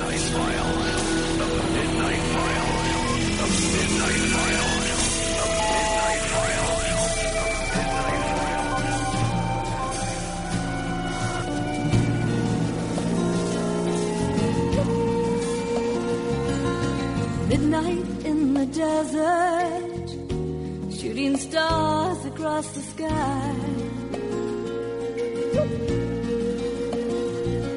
This magical journey will take us on a ride, filled with the longing, searching for the truth. Will we make it to tomorrow? Will the sun shine on you? Midnight in the desert, and we're listening. Ooh, we're listening to you. This is the other side of midnight. I'm Frank Morano. Uh, very, very pleased to be joined by Nick Pope, uh, one of our favorite guests. He's a former employee of the British Ministry of Defense. He's something of an expert in the field of UAPs slash UFOs. And these days, he is uh, one of the best regarded journalists on this subject. Kind enough to join us once again. Hello there, Nick. Hey, Frank. Nice to talk to you again. It's great to talk with you, Nick. For um, we're, we're very grateful that the the audience for this show is constantly growing. So, uh, while I'm sure many people have heard our previous segments together, many folks may have not. Can you briefly summarize for folks what it was that you did for the British Ministry of Defense? Sure. Well, I was a civilian employee there for 21 years, and for much of the early 90s, I ran their UFO program, and it was my job to look at the sightings, research, investigate, and determine whether there was any evidence of any threat to the defense of the UK or anything of more general defense or scientific interest. And what, did what, can you say to the extent that you could say? What did you find while working for the British government in terms of uh, conclusive proof, one way or another, about this thing? Well, we found that most of these things could be explained in terms of misidentifications, um, ordinary objects and phenomena, but just misperceived. But consistently over the years, a portion of these things defied any conventional explanation, and the speeds, maneuvers, and accelerations were extraordinary. And this wasn't just eyewitness testimony, sometimes from military pilots, but it was also corroborated by radar and sometimes film too.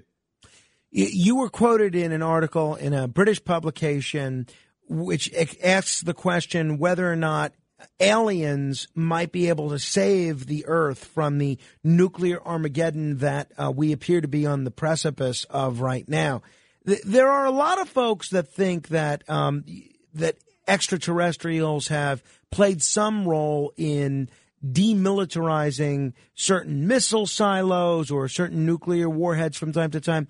What is the belief within the UFO community, as best you understand it, about the role aliens have played in saving us from ourselves? Well, the UFO community is quite a, a broad church. There's a whole spectrum sure. of opinion, but there's there's no getting away from the fact that there is this faction in the UFO community that that takes a almost a sort of spiritual new age view of all this. And they, they do think, you know, the benevolent space people are watching us and, and because of these incidents, and there have been these incidents with UFOs seen over nuclear facilities, um, and allegations that the, the weapons have been somehow switched off. There's this belief that almost, you know, aliens will come and step in and save us. And I, I'm afraid I poured a bit of cold water on that today. I said, I, I was quoted in a paper as saying that, uh, you know, I don't know whether or not we are being observed by aliens, but if they are, they didn't intervene at Hiroshima or Nagasaki. And, Right. and, you know, it's, it's kind of, I think, abrogation of responsibility to think that they'll step in. Right. The, you know, the aliens will save aliens. us. We don't have to do anything. No, you know, if if anyone is going to save us from nuclear Armageddon, we are going to have to do it ourselves, and we shouldn't be expecting salvation from above. No. Uh, you know, I, I think we've covered this before, but I think a lot of folks are going to want to ask me, uh, want me to ask you this question. Given your experience and given the fact that because of your prior role and your expertise in the subject, you're so frequently called upon to appear on shows like Ancient Aliens and Alien Hunters and any and shows like this one that deal extensively with UAPs, etc. I think a lot of folks j- uh, just assume that you are, you know, a full fledged believer that there's regular alien visitation to the Earth. Uh, Do you have a belief as to whether or not extraterrestrials have visited the planet recently and how frequently those occurrences happen? No, because of my government background, I'm I'm always very careful to differentiate between what I know and what I think. So uh, there isn't a smoking gun. There's there's lots of of really intriguing evidence, and and of course, you know, Congress and the DoD are now getting much more into this. But there isn't there isn't definitive proof. I'm sure there's life out there. I'd like to think that we're being visited because you know the world with aliens would be far more interesting than the world without. But I'm not going to sit here and tell you that it's it's proven because it's not. It- just to go back to the Ukraine situation, there's been a lot of speculation that there might be UAPs or UFOs seen over Ukraine. I'm sure you've seen some of the various photos or at least heard some of the rumors about this. What, what's your take about the possibility of UFOs in Ukraine? It's so difficult. Uh, the fog of war, even in this kind of 24 7 media uh, conflict situation, um, we are only getting a snapshot of what's going on. And, and frankly, of course, anything strange in the sky is just as likely, probably more likely, if, if you apply Occam's razor, to be some sort of military hardware. Everyone's firing missiles, dropping flares, etc., etc. So, you know, I keep an open mind, but I think the, the default first position here must be that this is military hardware. Now, um, we you mentioned Congress and their interest in this subject. We saw the pressure that was put on Congress because of the public interest in this subject to include something in the coronavirus stimulus bill forcing the intelligence agencies to disclose what they knew. I think what the director of national intelligence came out with came as pretty anticlimactic to a lot of folks, didn't really say much of anything. Then, um, is part of the recent National Defense Authorization Act, they made some changes to UFO reporting and other UFO related provisions. Can you give us a quick a quick update as to where we are in terms of what Congress is doing on this subject?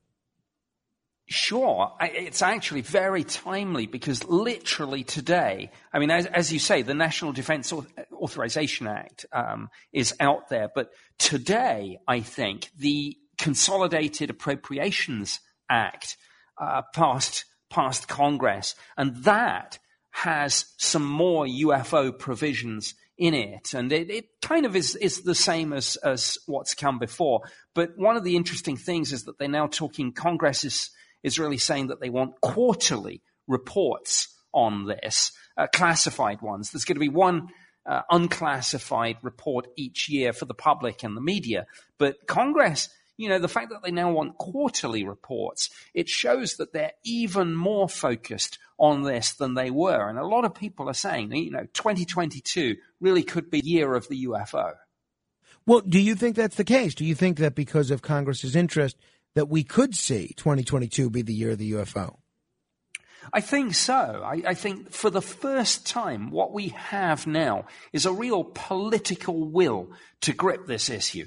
Uh, time was when politicians wouldn't touch this with a barge pole. Sure. But now, right across the political divide, it's really interesting. You've got people like Marco Rubio on, on one side, you've got people like uh, Kirsten Gillibrand on the other. And, and yet they're all saying the time has come to hold the Pentagon and the intelligence community to account for this, uh, to have some accountability and indeed a degree of openness and transparency, though we'll see about that. that we will. So, what do other governments, the UK, for instance, but maybe even other Western governments, what do they do with the United States moving in the, in this direction? Does the UK, does Germany, do does does France, do other governments that may have a UFO watching program like the one you were involved with in the UK?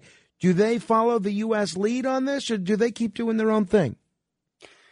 Pretty much every, you know, sort of a fairly advanced nation in terms of, of you know, air force and, and military capabilities has some sort of a watching brief on this subject. But at the moment, there's no getting away from the fact that the United States is very much in the lead on this. And, and frankly, I, I'm a little bit ashamed to say this, but uh, the United Kingdom is lagging desperately behind. Um, for example, we you, you, mentioned the report that um, Director of National Intelligence produced last June. There was a, an unclassified version published on the website, but a classified version too. Turns out the UK government has not even seen that classified version, and and they're not even. It's not even clear they're going to ask to see it. Real. So why is that? Why is the UK uh, lagging so far behind on this issue? Well, I think uh, part of it is a sort of bureaucratic closed-mindedness that that you know for years they looked at this issue, didn't really find a smoking gun. And so they've sort of convinced themselves that there's nothing to see. But that's not true because there's a much more recent intelligence assessment, of course, uh, conducted by the United States. But it's, it's crazy, the situation that the UK is almost literally saying, uh, we're not interested. We don't want to see this classified information. It's all too difficult. Well, it's uh, certainly going to be interesting to see where we go from here. So your prediction is that when it comes to disclosure, when it comes to these governments, at least the United States government, being more open about what they know, that we are going to see a lot more this year than we have previously. We're going to see a lot more. Congress is certainly going to keep pushing on this. And another thing, just to mention briefly, of course, this year does see the 75th anniversary of the so-called Roswell incident. And I think that's going to focus a lot of media and public attention on this this summer. Uh, you know, I have done a lot of interviews on the Roswell incident. I'm sure you've studied it six ways from Sunday. What, what's your best guess as to what happened at Roswell? Well, something crashed for sure. And, and if you go right back to the origin of the story, this wasn't some media rumor. The US military themselves put out the story uh, via a press release that they caused to be um, put out there that they had recovered what they referred to as a flying disc. Now they walked it back within 24 hours, and and maybe we'll never know, but you know perhaps just finally, with, with Congress, with the DOD, with the mainstream news media looking at this issue, maybe the 75th anniversary of Roswell is the final opportunity to, to crack this open and to dig into the archives, find a few, I don't know, probably not the original witnesses now, but, uh, you know, sons and daughters, maybe, and, and find out what the heck happened. Hmm. Well, it's certainly going to be very interesting. Nick, I, I always appreciate you be, being so willing to uh, to chat with us, including at these odd hours. I appreciate it very much. Thanks, Frank. 800 848 WABC if you want to comment. That's 1 800 848 9222. This is The Other Side of Midnight. We'll continue straight ahead. It's The Other Side of Midnight with Frank Morano, 77 WABC. Well, my daddy left home when I was three, and he didn't leave much to Ma and me. Just this old guitar and an empty bottle of booze. Now, I don't blame him because he run and hid, but the meanest thing that he ever did was before he left, he went and named me Sue.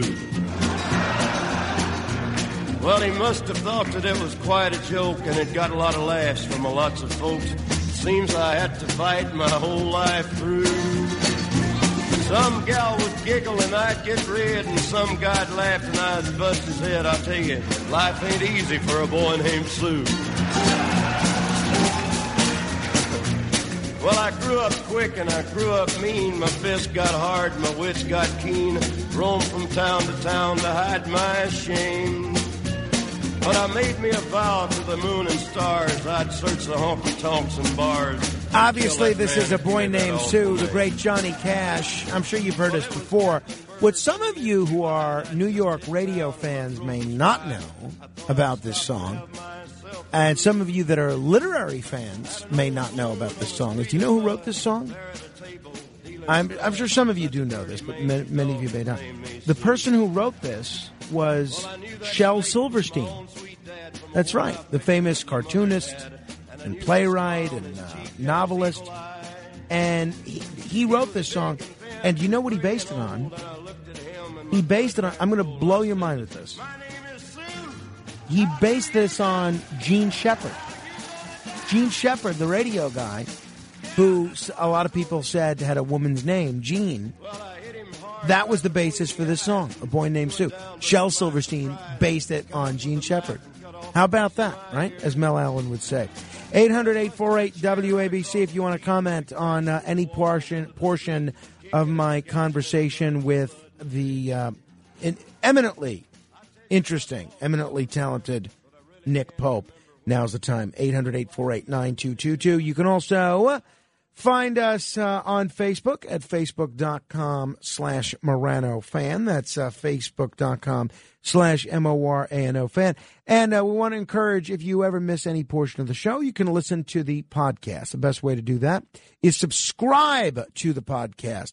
Uh, the podcast is The Other Side of Midnight. We'll get it in whatever form you listen to podcasts, iTunes, whatever the case may be. And uh, we'd appreciate it if you would leave us a nice review because that'll help other people discover the podcast. I was looking on chartable.com and I was surprised our standing had fallen a little bit in terms of where we rank in terms of top entertainment podcasts in the world, or at least in America. It had fallen a bit. So be sure to subscribe. Be sure to give us a nice review. It's worth subscribing, even if you listen to the show live, just for the titles that Molly comes up with. The titles that Molly comes up with are so creative. You know how the the the very creative titles of the episodes of The Sopranos. Molly does the same thing with the episodes that um, you know that she that she titles here. Now, the interesting thing with yesterday's podcast episode is that it was very controversial. the The title of yesterday's podcast episode was "The Dominoes Effect." Now, not the domino effect, the dominoes effect. If you listen to yesterday's show, you understand why. But what made it so controversial, and I heard from a number of people about, is that Molly chose to spell the title A F F E C T. And when I brought this to Molly's attention, she was defending this, um, you know, pardon the expression, balls to the wall. She was adamant that she had made the correct choice and that it was an intentional one. Uh, Molly, what was your uh, what was your reasoning for making this affect with an A instead of an E? So I pulled up the definition of of the of uh, so it, oh, this is where I'm, I'm struggling now because this is where I have to defend myself and and try to make a point, and it- people might just not get me, and that's okay. Um, so the difference between affect, uh, effect and affect, um, effect is is the the object like in affect affect is like clo- it's more closely associated to like the feelings associated it's more uh, affect with an a is more uh, emotionally oriented as a word whereas effect um, with an e is more like the impact of a scenario um, so i wanted to get at the fact that we were talking about uh, we were really getting at the the id of the pizza discussion. You know, we were we were talking uh, quite. Uh, you know, when you talk about like Domino, uh, New Yorkers talk about Domino's, it gets pretty heated. So I wanted to draw a fact that we were uh, draw attention to the fact that we were getting to the emotions of people uh, rather than just talking about you know Domino's pizza. Fair enough. So- Fair enough. People can subscribe to the podcast, and you be the judge how the podcasts turn out. Uh, just search the other side of midnight, and uh, be sure to leave us a nice review and to to leave us a five star review and leave a nice little comment. Um, and, and we'd certainly appreciate that. Now, I will tell you. So the the my wife and I have three cats. They were her cats, and I moved. I adopted them when I married her. So um, I talked about how a couple of weeks ago, her favorite cat, Bathsheba, who's the best behaved one. She's the one that gets along with people better than anyone. She'd be friendly with anybody, lets anybody pet her. She's just a wonderful, wonderful. Uh, I, I really consider her a person. She's a wonderful person. She had my wife noticed all of a sudden lost weight very suddenly. So she takes her to the vet. The vet and my wife was very nervous. The vet does all sorts of tests on her, blood, urine, and so forth. And all of her tests, thankfully, were within normal range. They did find that she had conjunctivitis, so they gave her some medicine for her conjunctivitis. And they said, bring her back in two weeks. We'll see how she's doing with the weight, and we'll do more tests if we need to. So yesterday, my wife returned to the veterinarian, and it turns out this cat had lost even more weight, which is obviously not good. Turns out also her conjunctivitis had not completely gone away. So it, we re upped her medication when it comes to conjunctivitis, and um, they did more tests when it came to what her issue was. And so ultimately, what they found was, and it could have been a lot worse no, no diabetes, no cancer, thankfully, or anything like that. But what they found was that she has very high blood pressure. And this can happen in cats where when you have hypertension, this can cause you to actually experience significant weight loss, even if you're eating regularly, which she is. So they prescribed her some medicine for the high blood pressure. So hopefully that does the trick, and hopefully she gets back into uh, you know back into fighting shape. But the other interesting thing we we're wondering is, my wife has another cat named Prissy that has been consistently urinating outside of her litter box, in all over my wife's office, all over her rug. We had to throw out this hundred seventy five dollar rug because the cat had peed so many times on this rug that the smell of urine was just baked in to my wife's office. No matter how clean, how, how thoroughly she cleaned the rug, no matter what she sprayed in there, no matter what scented candle she used, no matter what air filter she used, it still perpetually smelled of cat urine. And in fact, I stopped going in there. It was so disgusting. So what my wife asked me, and I didn't have a good, she couldn't figure out why Bathsheba was losing weight and why Prissy was urinating outside the litter box. And what she asked me yesterday, and I thought it was an interesting theory. Clearly, Bathsheba is under stress for some reason. Maybe it's due to the baby or something else. And clearly, Prissy is under stress or is sick somehow because she's urinating elsewhere. Could their two issues be related? Could Prissy be urinating outside of the litter box because she's, got some sort of sympathy stress with Bathsheba? So the stress that Bathsheba's experiencing is driving up her high blood pressure, and Prissy is sort of sensing this stress from Bathsheba. I'm going to pose that to Nancy Sliwa on um, the hour that she does with Curtis, focused on animals. Uh, Monday morning at midnight. It's an interesting hour that they do together. I'm going to ask this of them. But if you have a thought, you can email me, frank.morano at WABCRadio.com. That's frank.morano at WABCRadio.com. Until next hour when we do denunciations, help control the pet W- population. Get your dog or cat spayed or neutered. This is The Other Side of Midnight with Frank Morano. They're running a strange program, y'all. Talk Radio 77 WABC. Now, here's Frank Morano.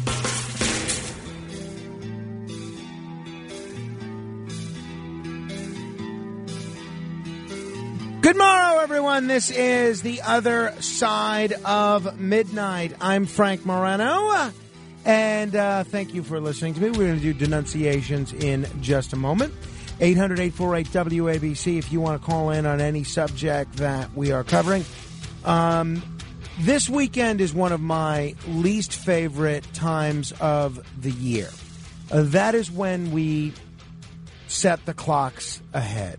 It's just awful. It's just awful. I'm getting no sleep as it is. And to lose an hour, and, and it's not even that I'm losing an hour of sleep. Well, it is, but it's that I'm losing an hour of sleep and I'm losing an hour to get things done. And it is just a real bummer. Um, so we're gonna we're gonna we're gonna get into that in a big way at 3.30 but first as we do every every uh, friday morning at this time it is time for The Other Side of Midnight presents Denunciation. uh, this is where i denounce the people places or entities that have done something worthy of denunciation i have to begin with the driver of a truck for white plains linen last Friday. Now, I don't know anything about White Plains Linen. Could be the greatest company in the world or the worst. I, I've know nothing about it, and I, I don't. I'm not making any judgments about this company itself.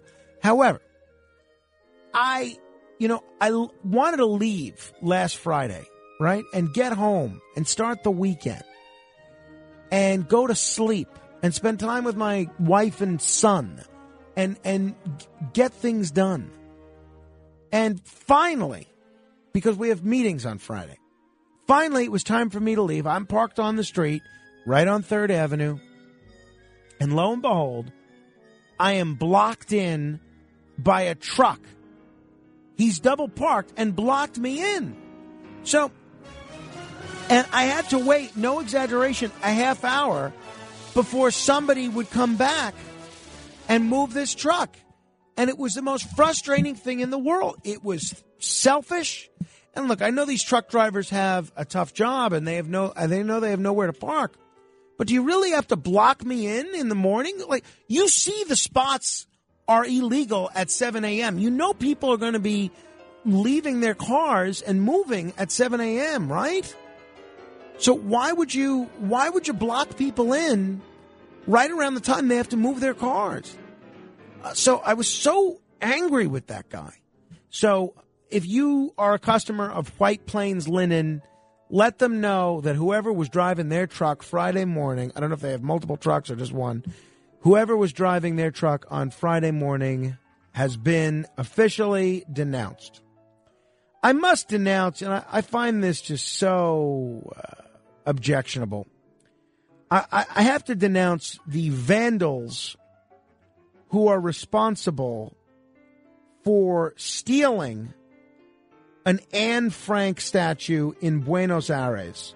Vandals stole that city's memorial to Anne Frank in what Jewish leaders there are calling a crime motivated probably not by the value of the medals in the statue, uh, excuse me, probably by the value of the medals in the statue, not anti Semitism. But who knows?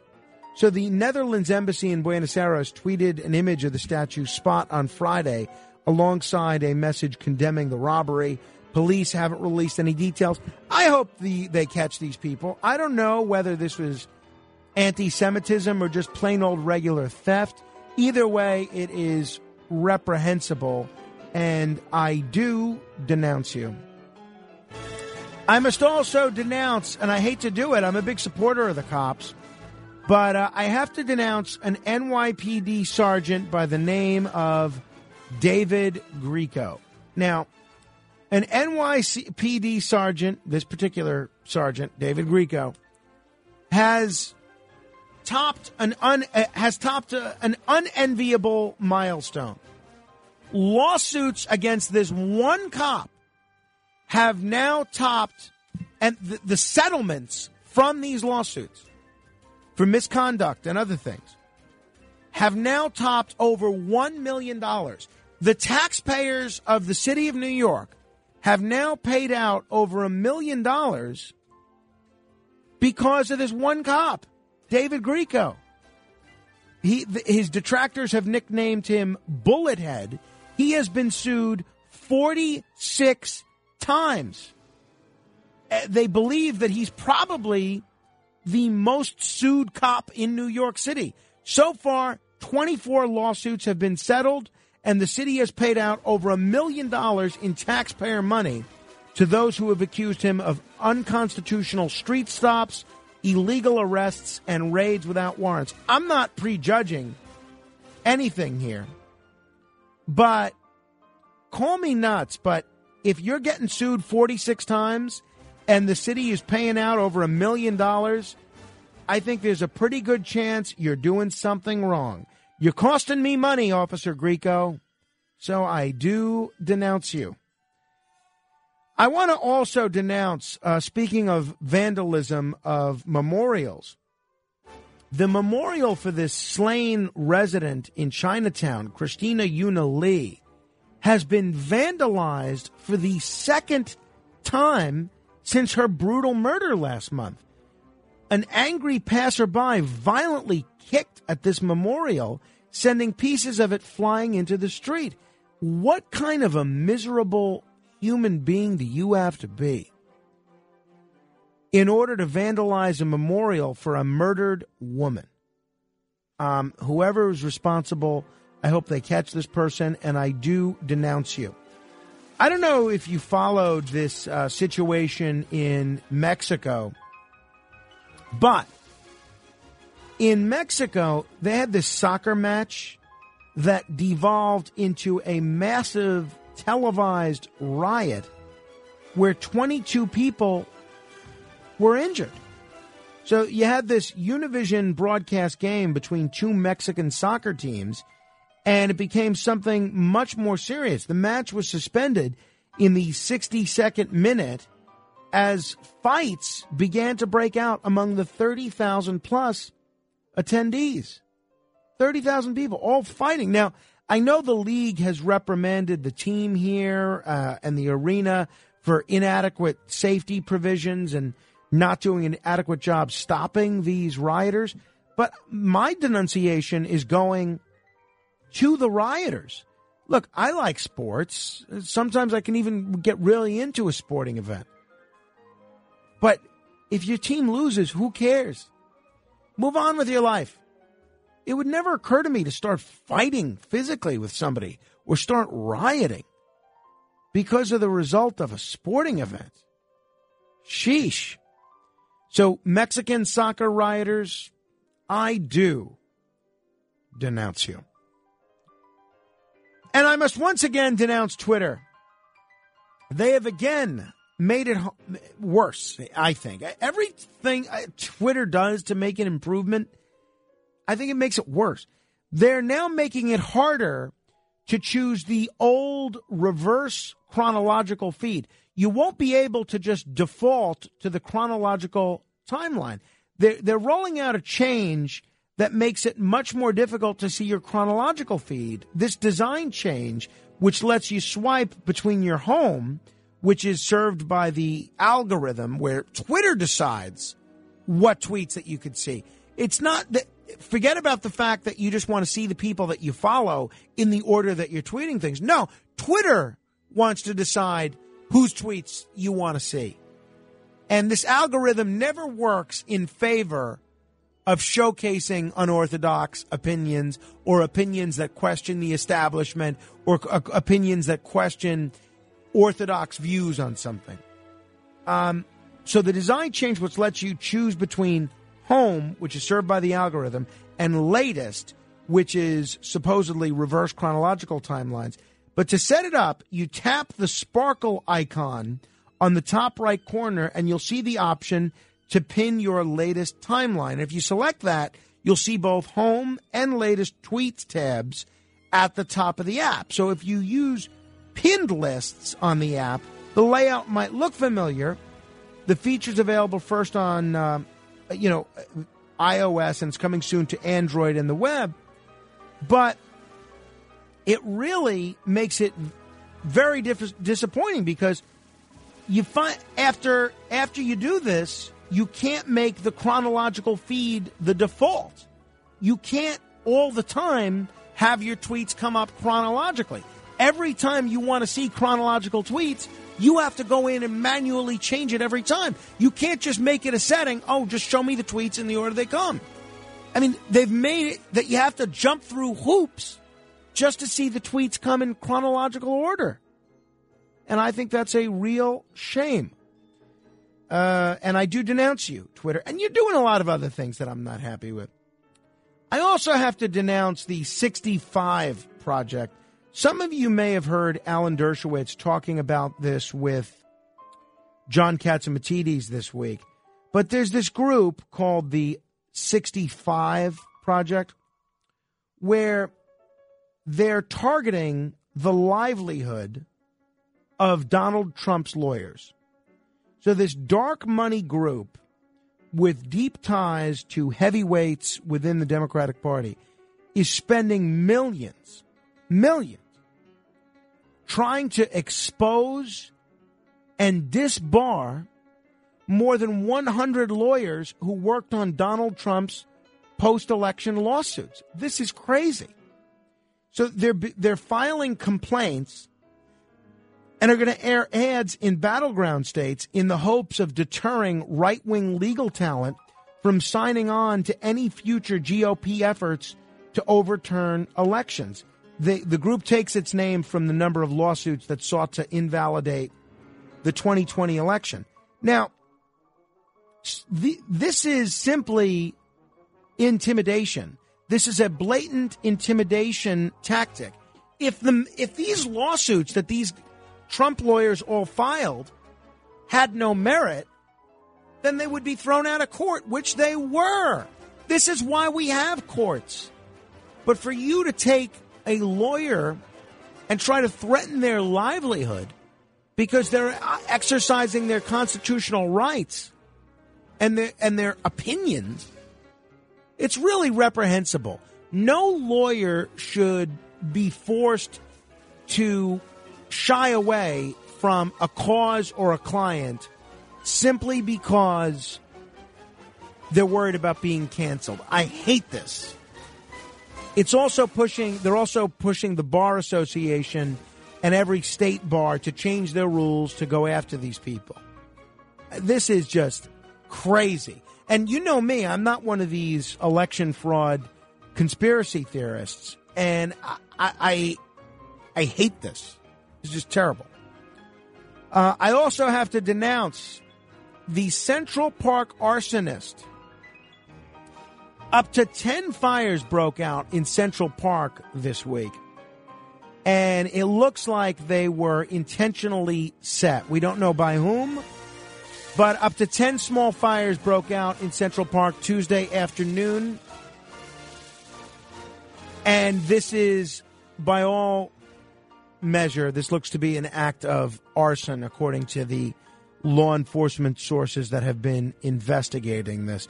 So hopefully they can catch these people. Uh, I, speaking of catching people, I want to denounce Sherri Papini. Sherri Papini made a big deal about being kidnapped. And she even described her kidnappers as being Latino. She said she was abducted in Northern California. They were looking for two Hispanic women who spoke Spanish, played mariachi music, and fed her mostly tortillas and rice. Well, we now know everything about her story was false. She made the whole thing up. And uh, she even branded herself as part of the efforts to fake her own kidnapping. Now, my issue with this is not only that she wasted law enforcement resources, which could have been used to help people that were really the victims of a crime, but, I mean, by playing into people's racial stereotypes here, she could have forced, she could have caused two innocent Hispanic women to be arrested. So I, I found, I find everything about this reprehensible. Look, I, I recognize that this is something people do. Um, I, have had friends that have faked their own kidnapping. Curtis Sliwa, for instance, faked his own kidnapping. My friend Bobby Kumar faked his own kidnapping. I get that people do this. It's not the worst crime in the world, but it's bad. It's bad, and it's certainly worthy of a denunciation. So, Sherri Papini, I do denounce you. And I want to denounce the New York Times. Now, I, I recognize that every media outlet makes errors, but the New York Times sent out a breaking news alert saying that there had been that the, the 2020 census had been responsible for an undercount. This was the breaking news alert. The 2020 census undercounted the U.S. population by 18.8 million and underrepresented black, Latino, and indigenous peoples.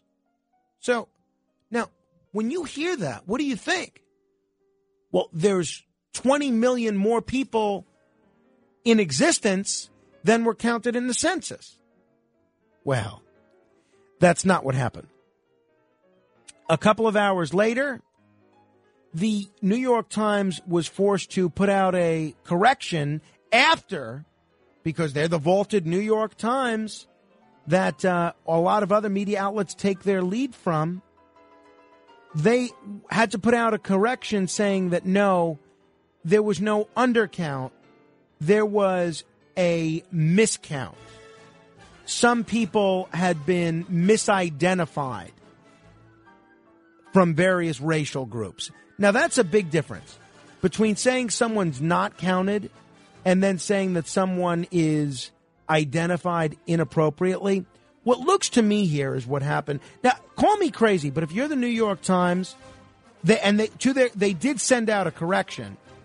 In um, this, the correction says an earlier alert misstated errors reported in the 2020 census nearly 19 million residents were miscounted in some way, not undercounted.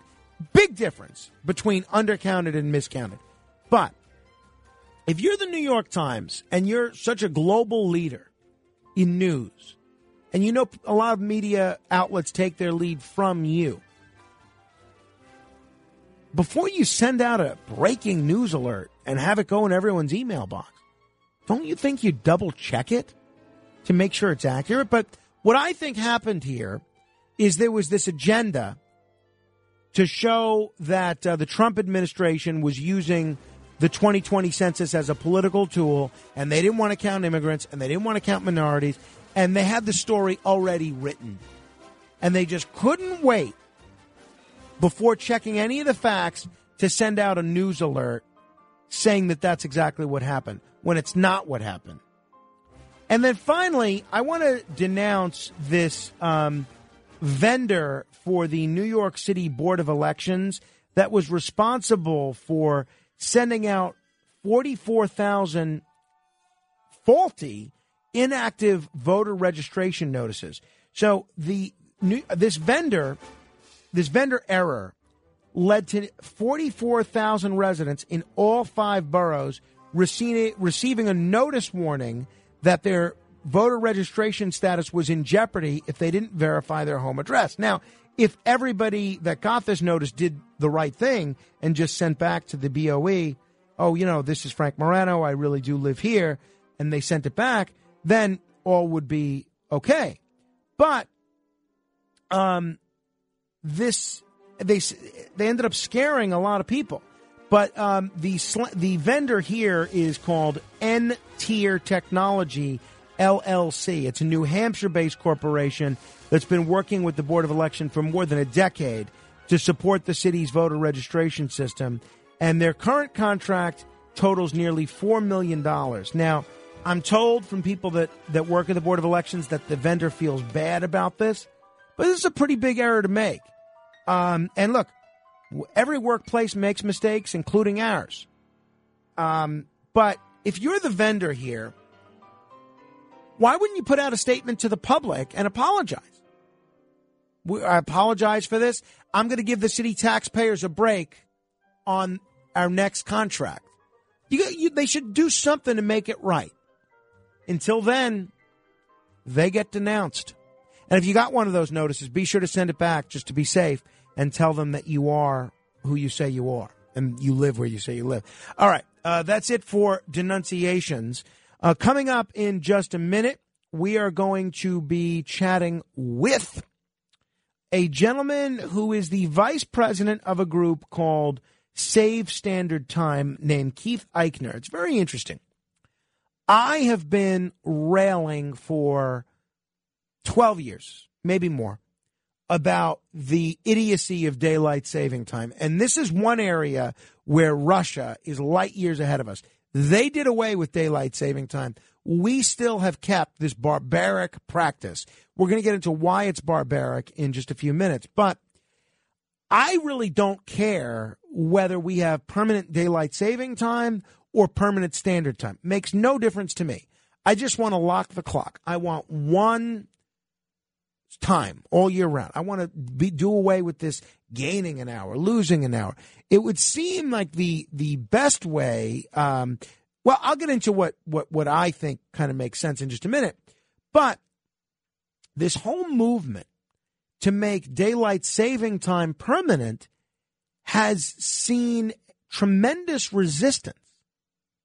You know from whom? Not from the people that want the status quo but for the people that want to make standard time permanent. There's this whole feud, and I, I, I like to think I'm pretty attuned to this stuff, the clock changing movement. There's this whole feud in the lock the clock movement between the standard time people and the daylight saving time people.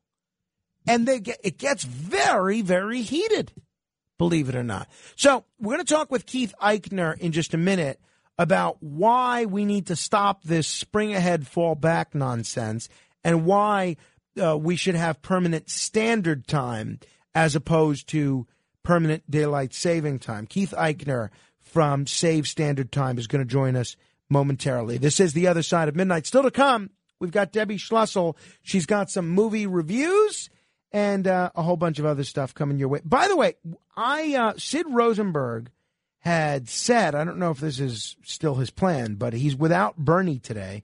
And he had said that he wanted me to stick around for the first two hours of the Bernie and Sid show today. So I'm not sure if that is still going to happen. But for those of you that are Moranaholics, uh, be sure to listen to the first two hours of the Bernie and Sid show today.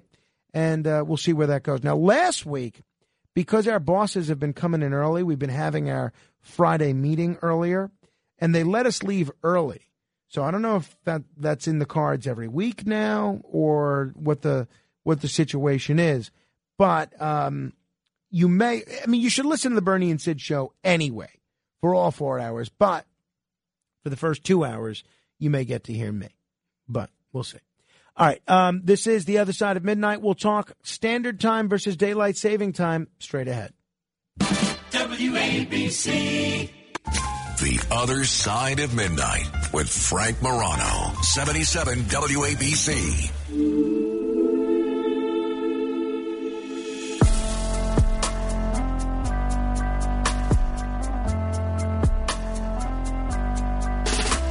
Got a boy back home in Michigan and it tastes like Jack when I'm kissing him. So I told him that I never really liked his friends. Now he's gone and he's calling me up again. It's a guy that lives in This is Halsey, Bad at Love. Uh, you are listening to The Other Side of Midnight. I'm Frank Morano. Uh, we're going to check in with Keith Eichner in just a minute. He is uh, somebody that thinks that we should be exploring a permanent switch to standard time as opposed to a permanent switch to daylight saving time.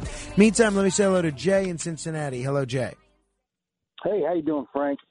Um, some of the farmers out here in Indiana, I live in a tri-state area, they just don't change their time. They're stubborn like you, Frank. They just said, "The hell with you guys in the city. We're keeping our time. We milk our cows at the same time. We don't want city time. We call it slow time." And they've stayed on it. Well, uh, and how's it working out for them? Uh, they don't care what we do in the city because they're not city folks. They're just country folks, and that that time was apparently set up during the war to make people more productive at work. Apparently, with the daylight savings time. Okay. Uh, well, uh, I uh, certainly hope that we can put an end to it soon. Thank you for that very enlightening uh, anecdote there, Jay. Appreciate it. 800 848 WABC if you want to uh, comment on the time issue. Meantime, very, very pleased to be joined by the vice president of Standard Time, uh, which is a nonprofit advocacy organization and a veteran meteor- meteorologist in his own right, Keith Eichner. Keith, thanks so much for getting up early with us. Frank, it's a pleasure. It kind of reminds me of the old days when I used to wake up at around this time to get up in uh, when I was living in northern New Jersey and then drive into Midtown Manhattan to uh, work at WABC Radio back in the late 1980s. Well, that's the first thing that I was going to ask you about, Keith. I understand you actually, and uh, I have been listening to this show for a long time, but I might have missed this portion of uh, the, the station's history. Uh, I, you were actually a meteorologist right here at WABC. Yeah, it actually was true. I was um, was and the first year I worked, it was mainly working out of a out of a hangar at Kennedy Airport. We had a what we called an 8K equalized line, and I did those reports from there over uh, at, I think Hangar Six at Kennedy Airport uh, for another employer.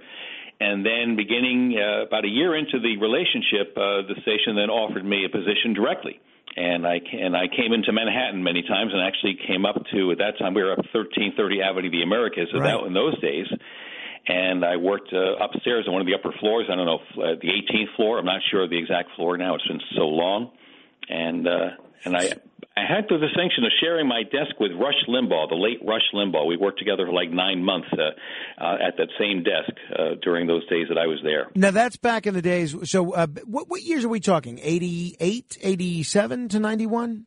It started in 1986. I started working in the and right downtown in 1987 and 1988 in the first three months of 1989, and then uh, my services were no longer needed, as they say. Uh, understood. Now that was when Cap City owned the uh, owned the radio station, Capital Cities.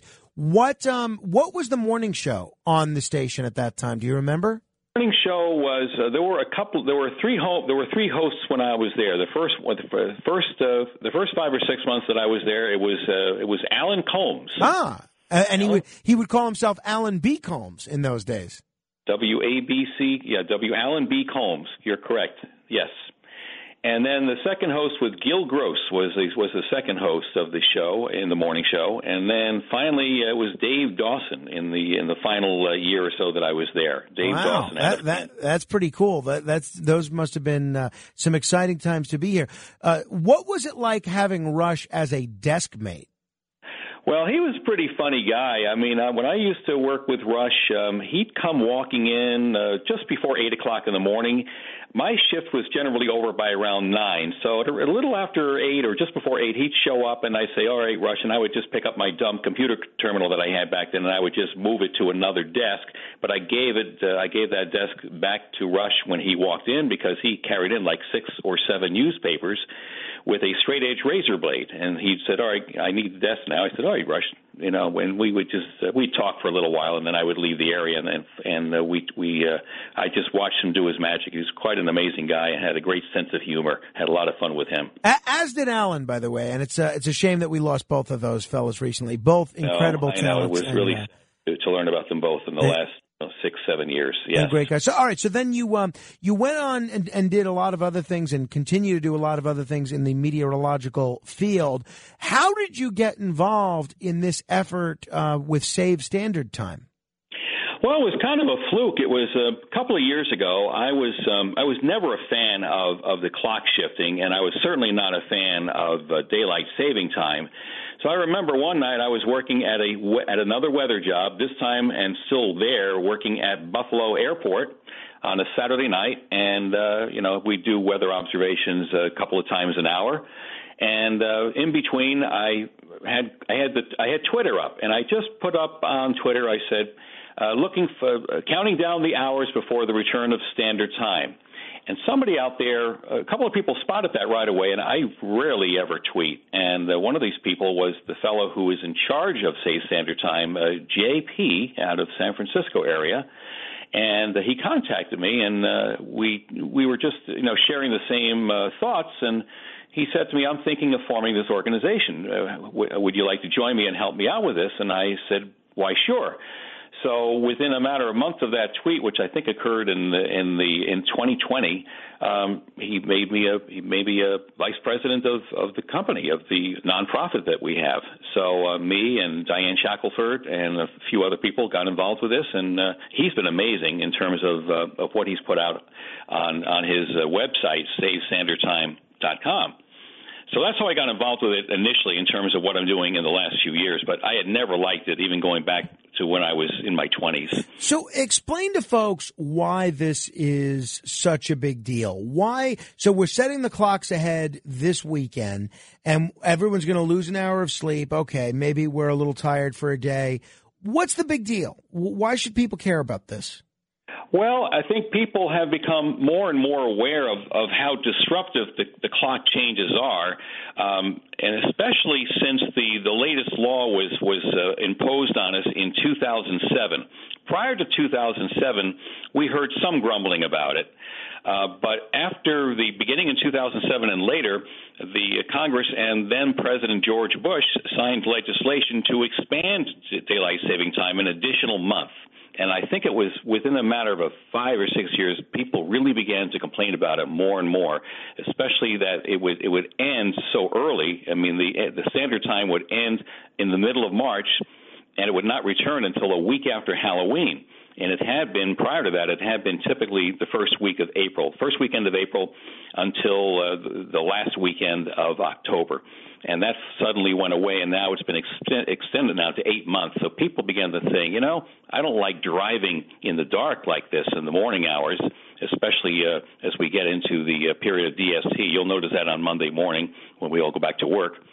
And the other side of it is that it ends so late in terms of daylight saving time in early November, and people have been thrust into this, into this incredible, you know, darkness that does seem to appear a bit early as we start getting into the uh, into the later part of the year. So my interest in that was that this is crazy. Why are we doing this to ourselves? And since then, we've had a lot of people pro and against daylight saving time. And the ones that are for the daylight saving time, of course, are those that are involved in, uh, for example, retail shopping. That is one big, big draw if we have daylight out later into the day, people can go shopping, but they can also go golfing, they can do barbecuing.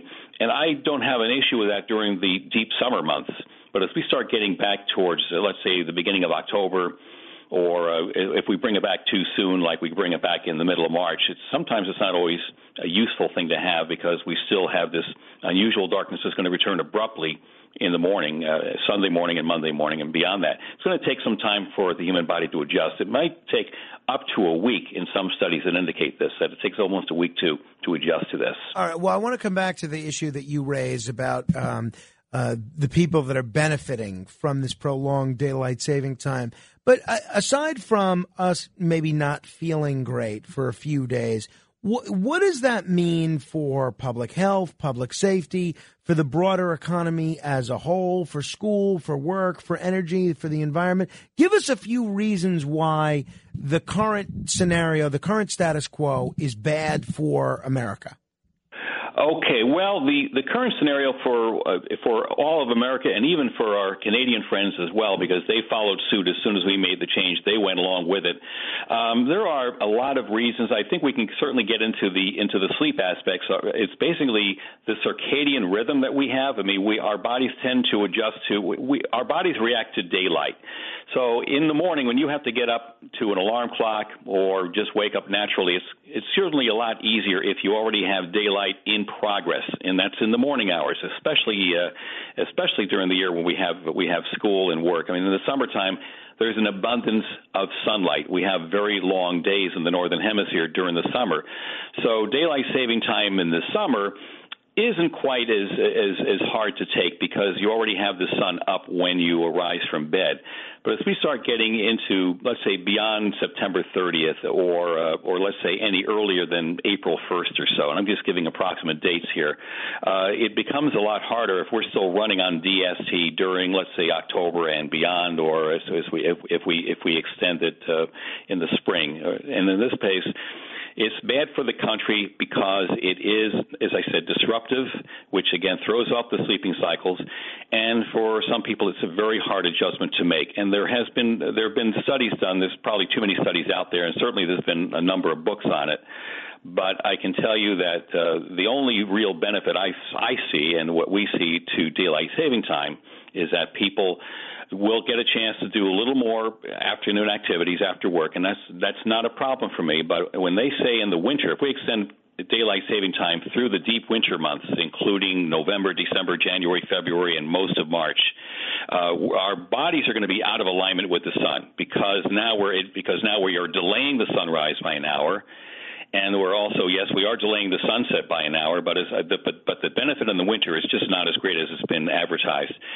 Um, so right now, for example, 16 states have, have, have already enacted legislation to allow for permanent daylight saving time. That's 16 states, but they're going to need approval from the federal government, and that means that the federal law would have to be changed to allow for that. And uh, two states are like enacting le- legislation to study it in, for example, Maine and Massachusetts.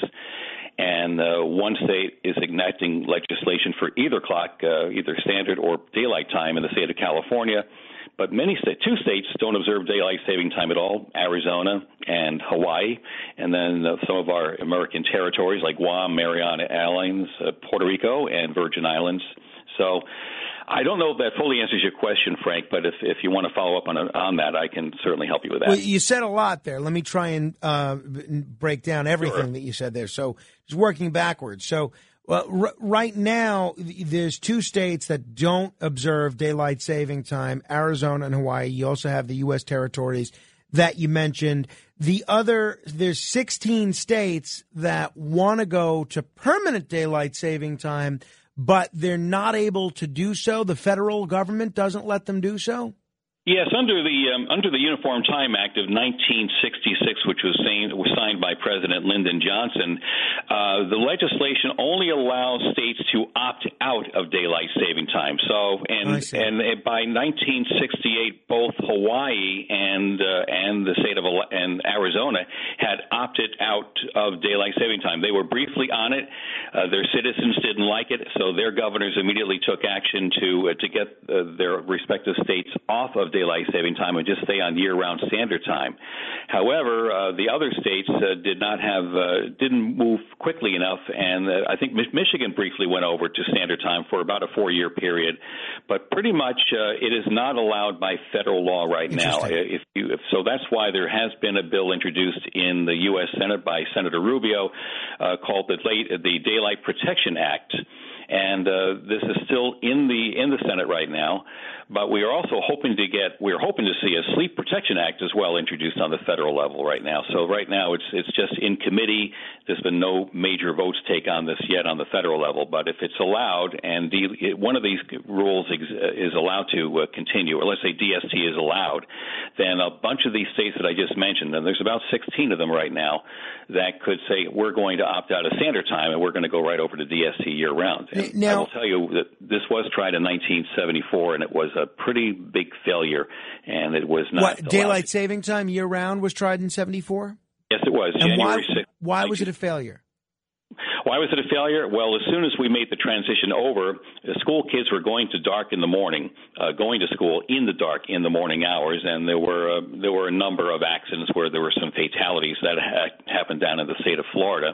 So by August of '74, the Congress decided to reimpose uh, standard time beginning in late October and uh, that's what happened. And then it was then then it was then again done in 1975 for an extended season, but uh, like it started in February 23rd of 1975, but it was allowed to die after uh, just before Halloween. It ended in 1975, and that was the end of it until the legislation. Then there was new legislation introduced in the 1980s during the Reagan presidency. Do we have any idea? You talk about, and if people are just tuning, we're talking with Keith Eichner. He's the vice president of Save Standard Time. You could uh, learn more about them at the website savestandardtime.com. Do we have any idea? What when next week, the week after people go back to work or school after losing an hour of sleep, do we have any idea what the effect is to the public in terms of accidents, in terms of public health incidents like heart attacks? And do we have any idea what the effect is to the broader overall economy to lost for lost productivity? Yeah, the the productivity part uh, that's going to probably require a little further study. Um, the the there will be a bit of a jet lag in those first few days of, uh, of following the time switch. Uh, but I, my suspect, I would suspect that some productivity will be lost initially, and you know because people are going to wake up a little groggier when they wake up in the morning on Monday. Sunday, not as much; they'll just tend to sleep an hour late because they're not waking they're not waking up to an alarm clock.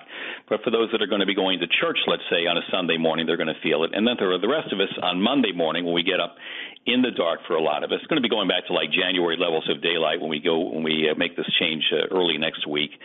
But uh, productivity will will likely go down just a bit, a, little bit. Um, school children will be going to school in the dark. There will be an increase in heart attacks there will be probably a, maybe a slight increase in motor vehicle accidents in the morning hours. Uh, those types of things have been known to happen. But again, within a matter of a week or so, or just under a week, uh, these these uh, these after effects begin to gradually abate because we adapt to it. We finally do adapt to the time change, but the time change week itself is a little bit on the harsh side. It takes it takes me about a week to adjust to that. So that was it. As far as the benefits of it, again, um, it's it's again geared for people that want to have extra daylight when they get out of work during the uh, late spring and the summer months, and uh, and the the pundits who are in favor of it saying, hey, we can extend that benefit all year round but that's really questionable. As we go into the winter, I mean, I don't know if anybody, let's say if you live in Minnesota or if you live in upstate New York where I am, we're not going to use much more daylight because, let's face it, it's cold and uh, many times we're dealing with snow. So it's not like, hey, we can really use that daylight because uh, you get home, you're going to probably just go right inside the house. But it does have some benefit for retail, like it does for having DST. But again, we need that morning daylight as well to help us wake up and be on a normal, you know, rhythm with the sun. We're aligned with the sun. We want to have our solar noon occur near noontime and not at 1:15 or 1:30 in the afternoon, which is what's going to start happening in the next few days. So the um, I am totally with with you uh, on the poor aspects of switching the clock ahead and back twice a year makes no sense. It screws everybody up. But the, the key reason to not have permanent daylight saving time versus permanent standard time is because the benefit of a little bit more recreation opportunity in the in the evening is dr- outdone by needing to drive to work or school in the dark in the morning.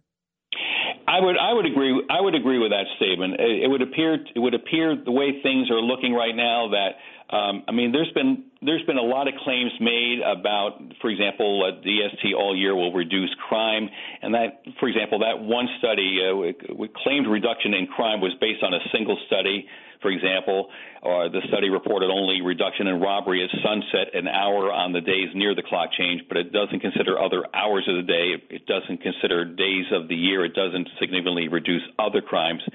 Uh, if we look at the greater date range, we see the greater trend of increasing crime into the summer is, has not changed. The, the reduction is brief.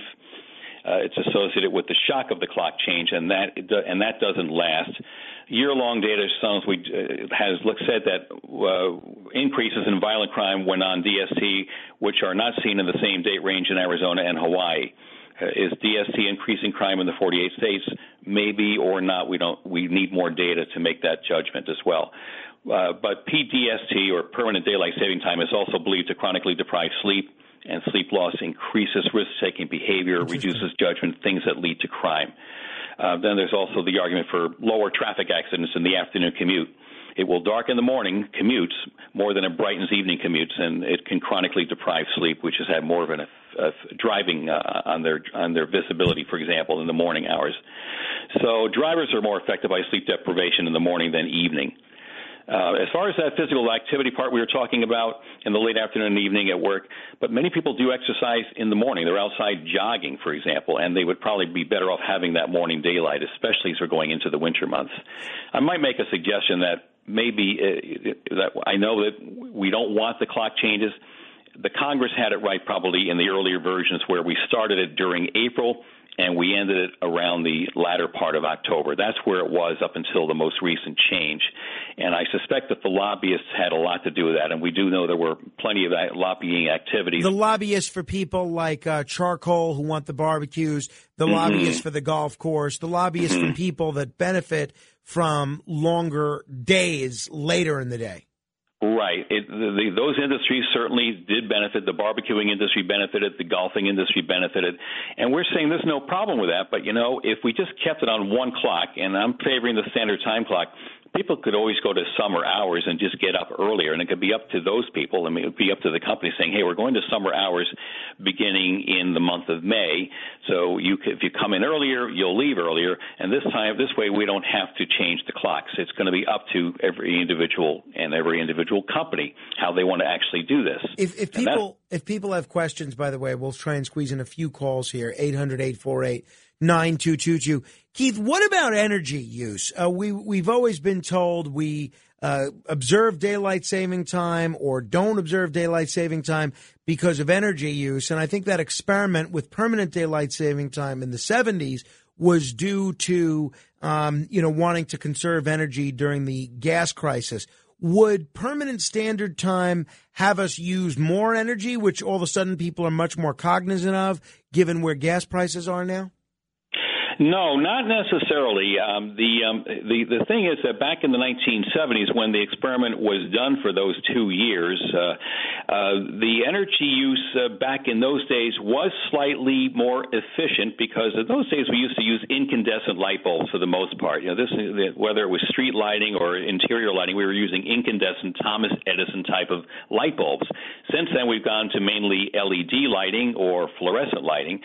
So the so the lighting uh, the lighting lighting needs uh, have not uh, have have changed because uh, the today's bulbs just don't use as much wattage or as much voltage as as they once want. They're they're much more efficient today. Uh, here's the other here, here's the other end of that argument. If you have daylight saving time, you're going to have a later sunset, which means for some localities, some people will have to wait until the sun goes down before they can finally shut off their air conditioners at night. So the air conditioning loads have actually increased with DST. They found that it was a little bit better if we were on standard time, and certainly we can point out to the case of Arizona. Um, the other thing too is that Indiana, which uh, most of that state had not observed uh, daylight time, began to observe it in beginning in 2007, and they did a study and found out that daylight saving time actually increased energy usage because that encouraged more people to go out uh, and for example, people get into their cars and go to shopping malls or drive to golf courses and so forth. So there was more energy being used in terms of gasoline and diesel when people were out later into the day.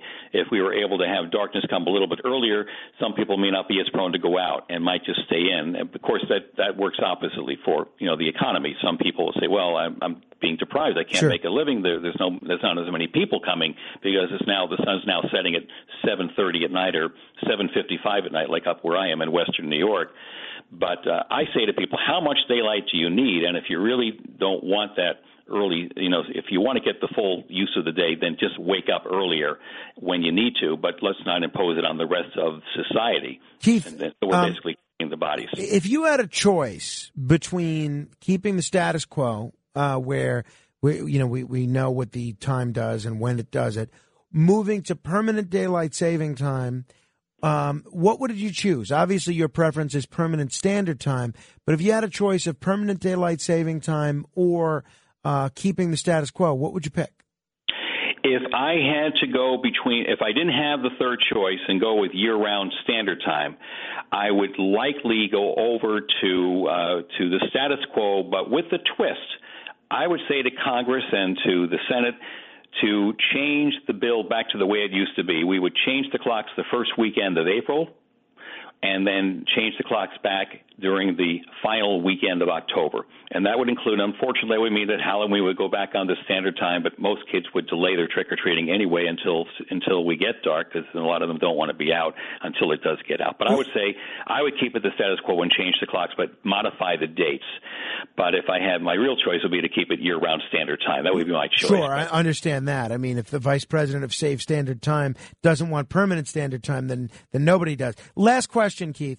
Um, what about crime? Obviously, crime is a big concern for people. If it gets dark earlier, does that provide more opportunity for for criminals to, you know, assault or rob people? Well, that's that's been that's been suggested by by some people that have been talking about that when they're doing testimony. But we say this: if if crime increases between, let's say, 5 p.m. and midnight on uh, on standard time. Well, wait a minute. Uh, if for people that are committing these crimes of opportunity in the in the in the dark hours, who says they wouldn't wait until the sun sets anyway? So the sun sets later. All right, now the crimes have been shifted to between 6 p.m. and 1 a.m. Got it. Got it. Understood. That's the thing there. Keith, uh, appreciate the time this morning. It's great to reminisce with you about WABC and get such an informed perspective on standard time.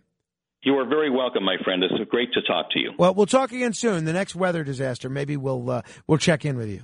I would love to do that. You you be well. I do appreciate that very Thank much. you. And If- it's great to talk to you, my friend. If people want to check in and uh, learn more about what they're doing, then go to the website savestandardtime.com. You want to call and do uh, comment on this, you can do so 800-848-9222. It's 1-800-848-WABC. This is the other side of midnight, straight ahead. WABC. This is Curtis Sliwa. For more than 30 years, when cancer is the issue, my number one source for straight cancer information, guidance, and treatment is Dr. Lederman. Dr. Lederman is cutting edge and the first in America with non-invasive, no cutting, no bleeding, highly successful body radio surgery for new and reoccurring cancers, even if prior chemo, surgery, or radiation didn't work, isn't tolerated, or wanted.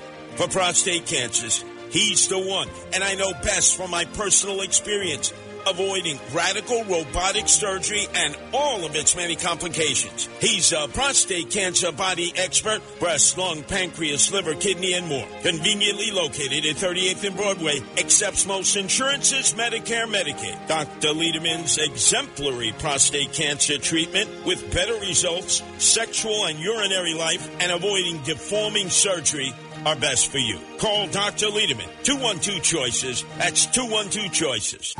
The Other Side of Midnight with Frank Morano, 77 WABC. Hi, kids. Hi, Tom. Let's sing a little bit. On top of spaghetti, On top of spaghetti, all covered with cheese, all covered with cheese. I lost my poor meatball somebody sneezed. When somebody sneezed, It rolled off the table it rolled off the table and onto the floor. and onto the floor. And then my poor meatball Then my poor meatball rolled out of the door. Ah, yes, on top of spaghetti, song by Do Re Mi Children's Chorus and Tom Glazer. Always a classic. 800 848 WABC if you want to comment on the ch- time change that we're going to experience this weekend. Jerry is on Long Island. Hello, Jerry. Frank. Uh, first of all, uh, daylight savings time used to be uh, the last the last weekend of April to the last weekend of October. It's exactly six months. You know, Mhm. uh, change your uh, uh, your smoke detectors and stuff. Sure. Now the reason that I did agree with him on.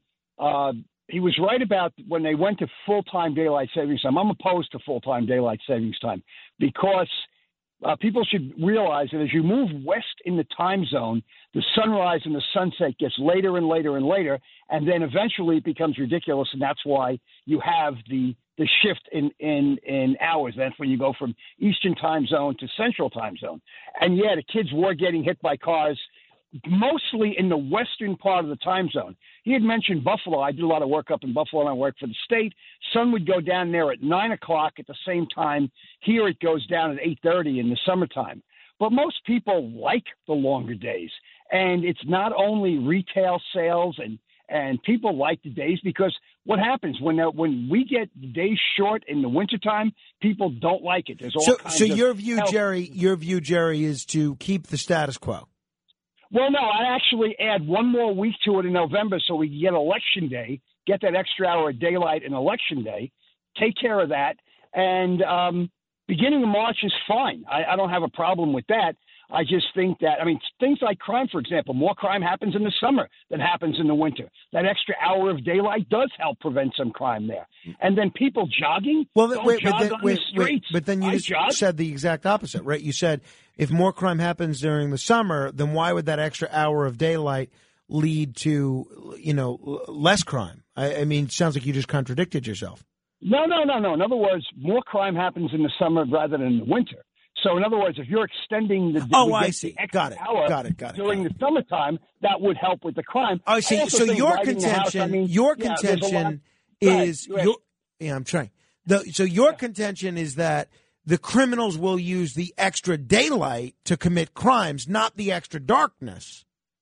No, no. I'm just saying that he was trying to say that the criminals just will move in an Well, hour okay, earlier or an well, hour later. Put, put him I'm aside. saying- put him aside. So right now, uh, the theory is that the the earlier it gets dark, the more crimes will be committed earlier. I mean, I, I think the whole crime issue is really, I, I think is a pretty, it's a pretty small problem. I think what we really need to understand, we waste a lot of daylight in the morning. I, I mean, if you're talking about the actual sunrise, it's light a good hour to an hour and a half. I mean, it gets light in July from June, June and July, the two longest months. It's light at four fifteen in the afternoon. I mean, in the morning, you see the whole sky Right. lit up. That's and true. You can actually That's- see. that's true. So Jerry, Most people, most I- people are sleeping. I got to run. I have to run. Thank you, Jerry. Appreciate it. Um, those of you that are holding, we'll get to you, and uh, we'll talk baseball. Speaking of summer, speaking of daylight, things that you can do when the sun is up is play ball. We'll talk about a groundbreaking agreement yesterday that uh, is a big win for baseball fans.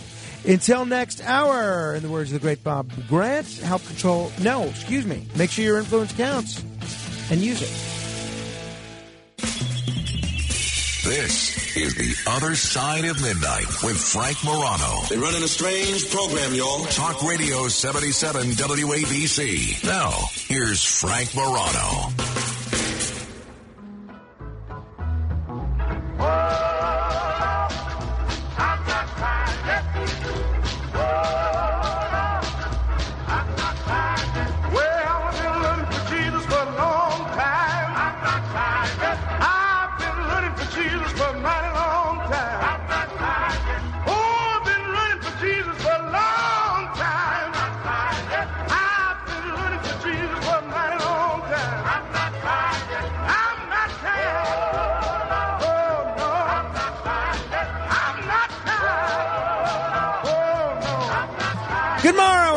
This is the other side of midnight. I'm Frank Morano. Uh, some good news for baseball fans, and uh, I am a big baseball fan, and I am certainly all about the uh, good news that we heard yesterday. But we are keeping an eye on the biggest story in the world right now, with, which is this Russian war in Ukraine. Breaking news, WABC. Now, the latest on Russia's invasion of Ukraine. So here is the latest. This is breaking news. Vladimir Putin, the president of Russia, has now approved bringing volunteer. This is those of you watching on YouTube or on WABCRadio.tv can see the air quotes. Volunteer fighters from the Middle East and elsewhere to join Russia's war in Ukraine. Moscow said that the fighters would include those who fought the Islamic State, a clear reference to the war in Syria. So don't be surprised now if all of a sudden you see Syrian soldiers fighting with Russia in Ukraine. That is news that is breaking uh, just within the last few minutes now.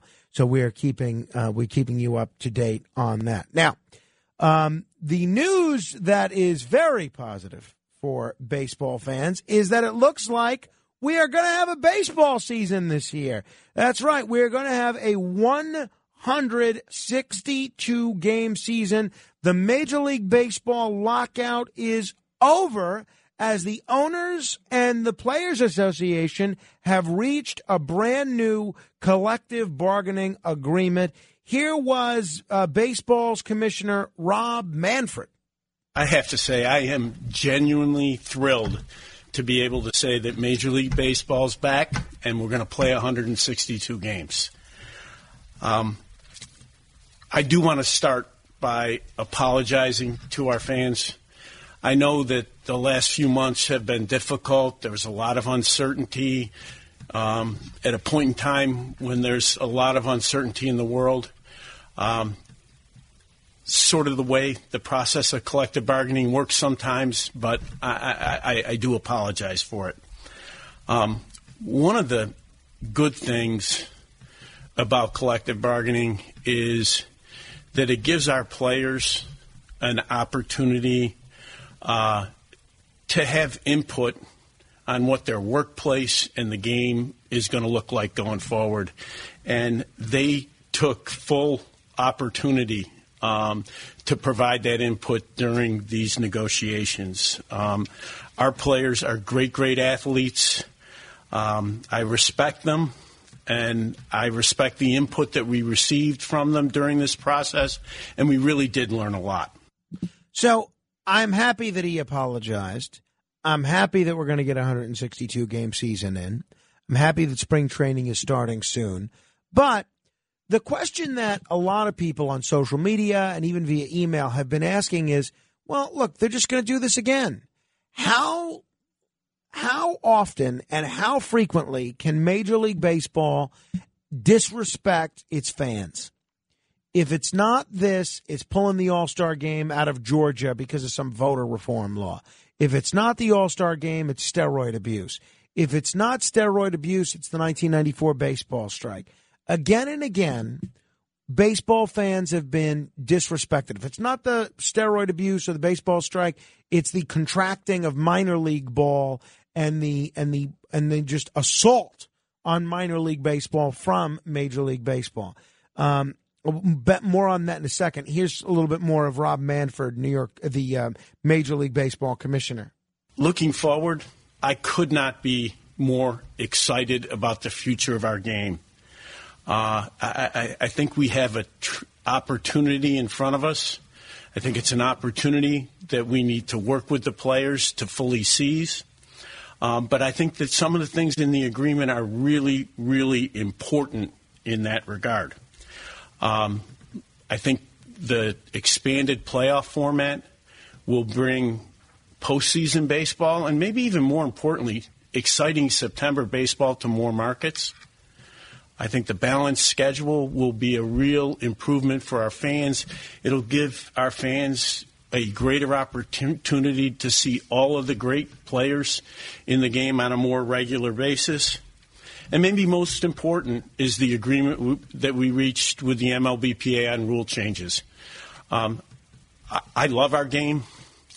Having said that, um, since I've been commissioner, I've talked about the need uh, to make changes in some of our rules to enhance the entertainment value of our product for the benefit of our fans. Uh, and I think the new agreement opens an opportunity that we can work with the players to make sure that we make good rule changes that works for our fans, works for our players. So the new season is going to begin April 7th, I believe. So as part of this agreement, a joint competition committee is formed comprised of four active players, six members appointed by Major League Baseball, and one umpire. And beginning in 2023, the committee will be tasked with adopting changes to playing rules such as a pitch clock, base size, defensive positioning, and automatic ball and strike zone. We have covered that. I don't like that at all. Under the previous agreement, Major League Baseball had the right to unilaterally implement rule changes with one year notice, but this new system will allow the game to improve in a more timely fashion thanks to this collaboration, which I suppose is a good thing between the league and the players. At least the players have some say in that. But my attitude is less about the details of this, although I'll be honest, I'm pretty excited about an expanded playoff format, uh, more playoff baseball, more teams in the hunt if, for the pennant, um, more teams having a chance at making the playoffs. I think that's all healthy, and I think it's it's good for the game. Gets more people watching the game later in the season. Although now with with gambling and fantasy baseball, you have a lot of these folks watching the game even after their teams are eliminated. Putting that aside, the person that made the most sense to me yesterday was not Rob Manfred or anybody from the players' side of the ledger. It was Senator Dick Durbin who tweeted something before this agreement was announced. I guess it was technically not yesterday, but the day before in the evening. Senator Dick Durbin, Democrat from Illinois, tweeted the following, and I couldn't retweet this fast enough. Enough after almost 100 days of the Major League Baseball lockout, it's time to consider Major League Baseball's special antitrust exemption, which allows the lawful monopoly. Fans across America deserve better. Message to the owners unlock the lockout and play ball. I, I was very pleased to see somebody in elective office saying that. I wish it was the president, but it was Dick Durbin. Fine. Now, that leads to the question why does baseball have an antitrust exemption? Think about it. No other sport, no other professional sports league enjoys an antitrust exemption. The um, football, you know, the NFL, the NHL, the NBA, they don't have an antitrust exemption, but baseball is able to operate in this country as a legal monopoly. And this year, two months and 28 days from now, on May 29th, the antitrust exemption will mark its 100th anniversary. See, baseball doesn't like to talk about this. They don't like people to know that they are legally permitted to operate as a monopoly. And you have seen threats across the political spectrum, not just Dick Durbin on the on the left, but people like Bernie Sanders have taken Major League Baseball to task for poorly paying minor leaguers or for trimming the minor league baseball teams, which I think he's absolutely right about. Right wing senators like Ted Cruz, Josh Hawley, Mike Lee, they've taken issue with different things that baseball have done. So you ask yourself the question why does baseball have a minor league, uh, have a, an antitrust exemption? Now, the trust exemption resulted from a 1922 Supreme Court ruling that stated absolutely abs- absurdly, if you look at it 100 years later, that the business of Major League Baseball did not constitute interstate commerce making it exempt from the Sherman Antitrust Act, which prevents businesses from conspiring with one another in an effort to thwart competition. I want you to think of, I want you to hear that again.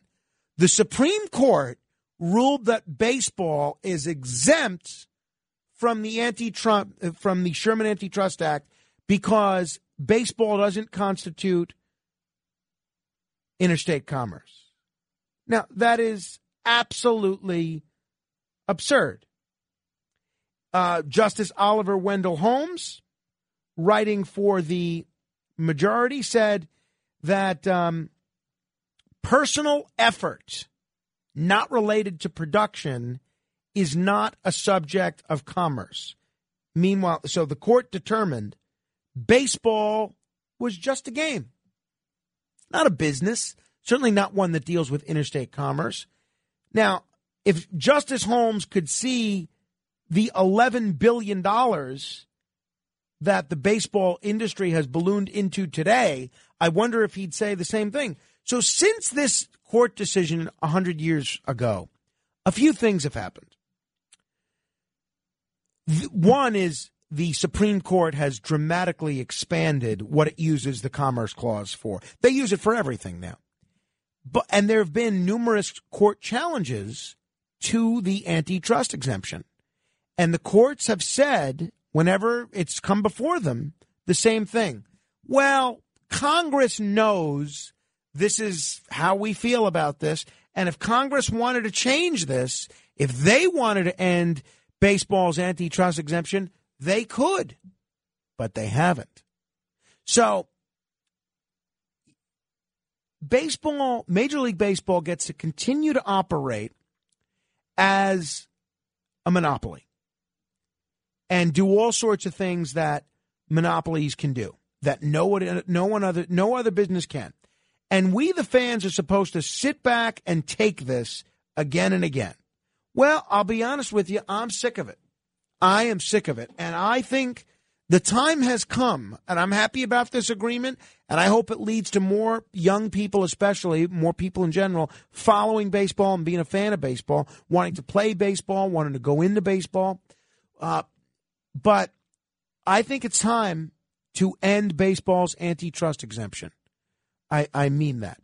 Now, this antitrust exemption is still very, very controversial. Without the antitrust exemption, baseball probably wouldn't be allowed to continue its efforts to contract minor league teams. I look, if you look at what they've done to minor league baseball, it's awful. It also would prevent Major League Baseball teams from collectively assigning their trademark rights to a central league office for the purposes of granting exclusive league wide licenses for apparel manufacturing. Oh, please, cry me a river. Somehow the NFL, the NA, NBA, and other leagues, they're able to figure out how to sell merchandise.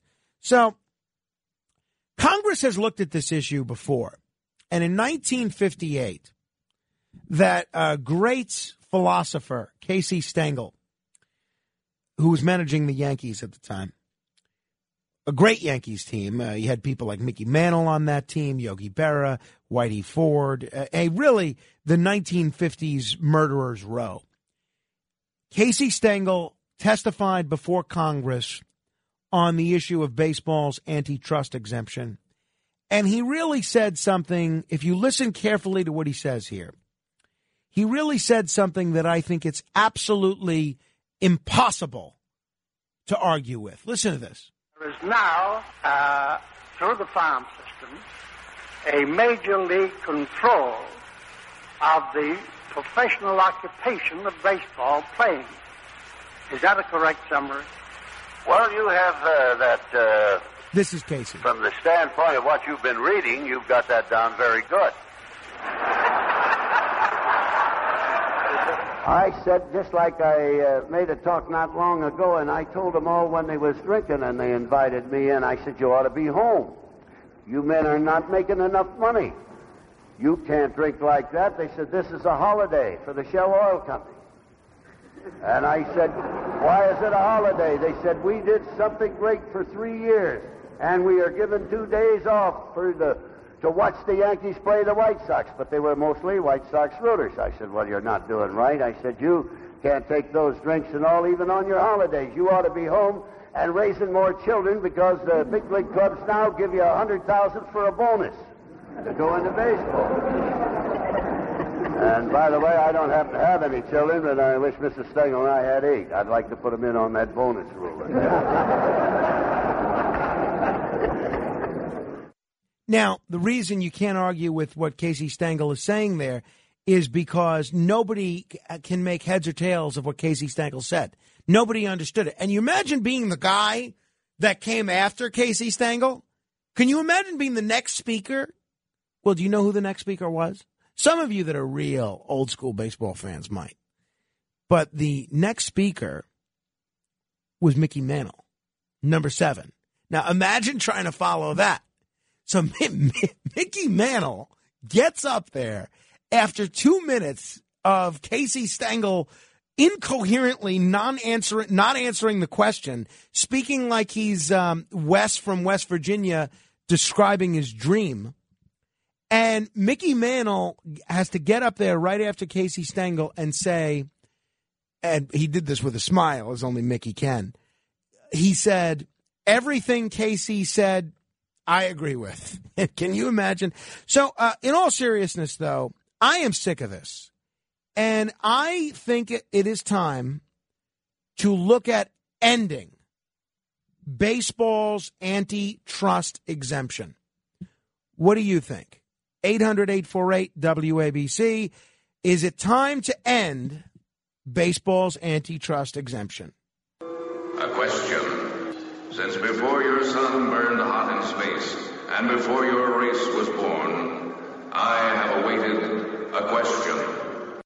What say you? 800 848 9222. We're going to do the $1,000 minute coming up in about 10 minutes, and then we're going to be joined by Debbie Schlussel. We'll talk movie reviews, and uh, she always has a lot to say about a lot of different things. But we're in Oscar season now, and a lot of blockbusters out, including The Batman. We'll find out what she thinks is worth seeing. All right, 800 848 WABC. That's 800 848 9222. Time to end baseball's antitrust exemption. What do you think? Steve's in Manhattan. Hello, Steve. And uh, Yogi was the interpreter. All right, Frank. And um, uh, Manfred Mann, blinded by the greed. But first, how about we scrap and dump the metric system too while we're at it? And uh, You mean the English system? What? You mean the English system? Well, the metric system we use for, for weights and, and measurements. Right. I'm saying you want to dump the English system and replace it with the metric system. Yeah, actually, I think it was developed by the French, but wh- whatever. Yeah, but no, stay with our system that we have. Why do you? Oh, please. well, that makes no sense. But we'll put that aside for another day. All right. Anyway, uh, the antitrust thing. First of all, I, I have other things to say about that. I think I think it's an illusion, and the reason why I could back it up with is Major League Baseball. The players have won collusion lawsuits against the owners. Basically, back in the '80s with free agency, the owners tried to collude. They got slapped with lawsuits. The owners lost. Okay, and plus free agency. The owners don't own the players since 1976 when an arbitrator ruled in favor of the players, even though only one of the arbitrators of the three was actually a favorite of the players. So th- this is more of an illusion. People love to say that they, you know, they have interleague tr- trades. They have the commerce all over the world. I think it's just an illusion when they say that. But you know what it is, Steve? You know what it is? Since since 1922, baseball's ownership has treated this gift from the Supreme Court as a license to act arrogantly, and they need a brushback pitch, in my view. Yeah, but if you look at some of the other leagues, they've all had vicious strikes and lockouts too. Yeah, They've lost, the, the NHL lost the season, right? But the thing is, I just want to make a point. Of, go ahead, sure. For years, I've been no. Go ahead, you can follow up. No, no, no. Thank I count, I always said that Major League Baseball should have DHs in both leagues. I don't want to hear anything about one league is more established than the other. It's nonsense. You play by the same rules. I, I also suggested that they expand the rosters to 26 teams. They've done that. They've put the DH now in both leagues, which I called for for years. But I also called for the American kids to be signed at 16 years old. And the other station, they always hang up on me when I say that. But the thing is, they sign foreign kids at 16 years old. A 16 year old kid in the Yankee farm system has a much better chance of making the major leagues than a 16 year old American kid who's in high school, going to school, trying to play on the baseball team. So when you look at it, look at it the whole overall picture. Antitrust is nonsense. Free agency is here. The players move wherever they want. The play, the owners, uh, folks, are billionaires. If they want, they could have sat this out for 10 years, but they're not doing it because they're making money. Thank you, Steve. 800 848 9222. Tom in the Bronx, time to end yes, the uh, anti-Trump hi, exemption. Frank. I'd like to say that I'm glad that baseball came to an agreement where there'll be baseball, but I'd like to see the Ferry Hawks still play the first day of of the year. In other words, it would be great publicity for the Ferry Hawks and the opposing team, and a lot of people would like to go to uh, go to Staten Island to see the Ferry Hawks. The think of the advertisement that would come out of it. Uh, Tom, I'm with you. I think it's a great idea. 800 848 WABC. Jeff is in Jersey City. Hello, Jeff. Hello, Frank. Frank, uh, listen, would you tell your your your, your uh, son Carmine uh, practice your baseball, kid? You know, you know, don't worry about school too much. You could grow up and be a major league uh, baseball player. Or would you tell him study hard in school, play ball, if uh, if it works out for you, where um, you know you're doing so great in school, uh, so you know, so good in, on the baseball field that you could use that as, as an exclusive income. Okay, most sensible people would tell their kid, forget about baseball. That's a dream. But you know what? Nowadays, uh, th- these baseball players, they, they, they don't go to college. They meet an agent when they're 16 years old and they start focusing on uh, money. They don't even love the game. They're a bunch of phonies. They say how much we love the game. And it's easy, Frank, like you did.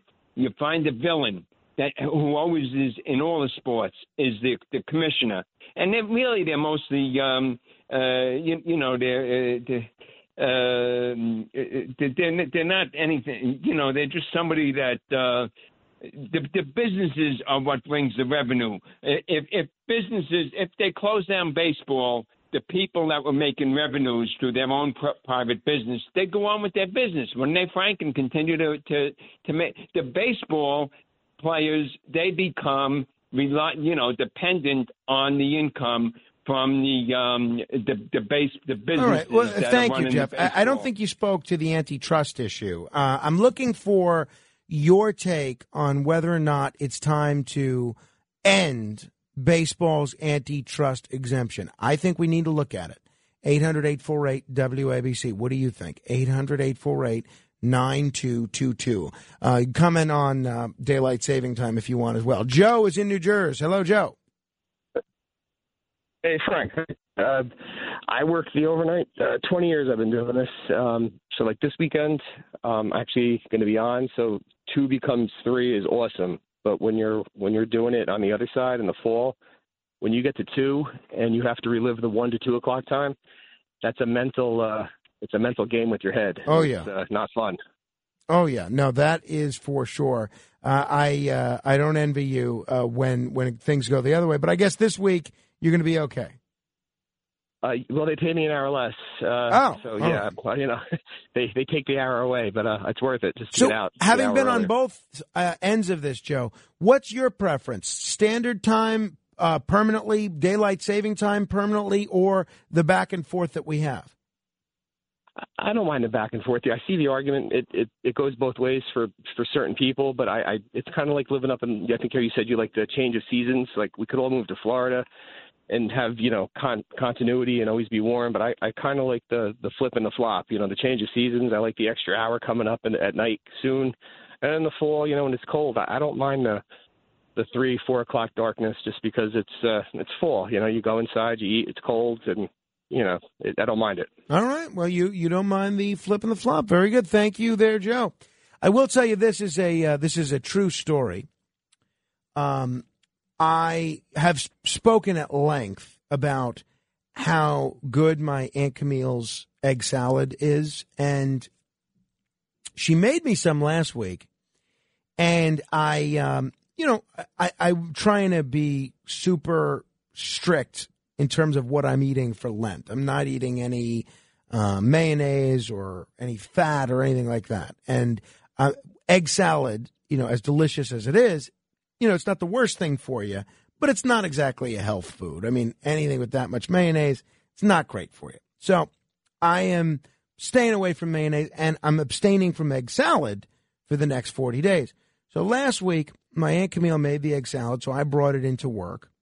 And lo and behold, our whole staff, including Matt Blaze, tried some of this, and the whole staff has become egg salad dependent.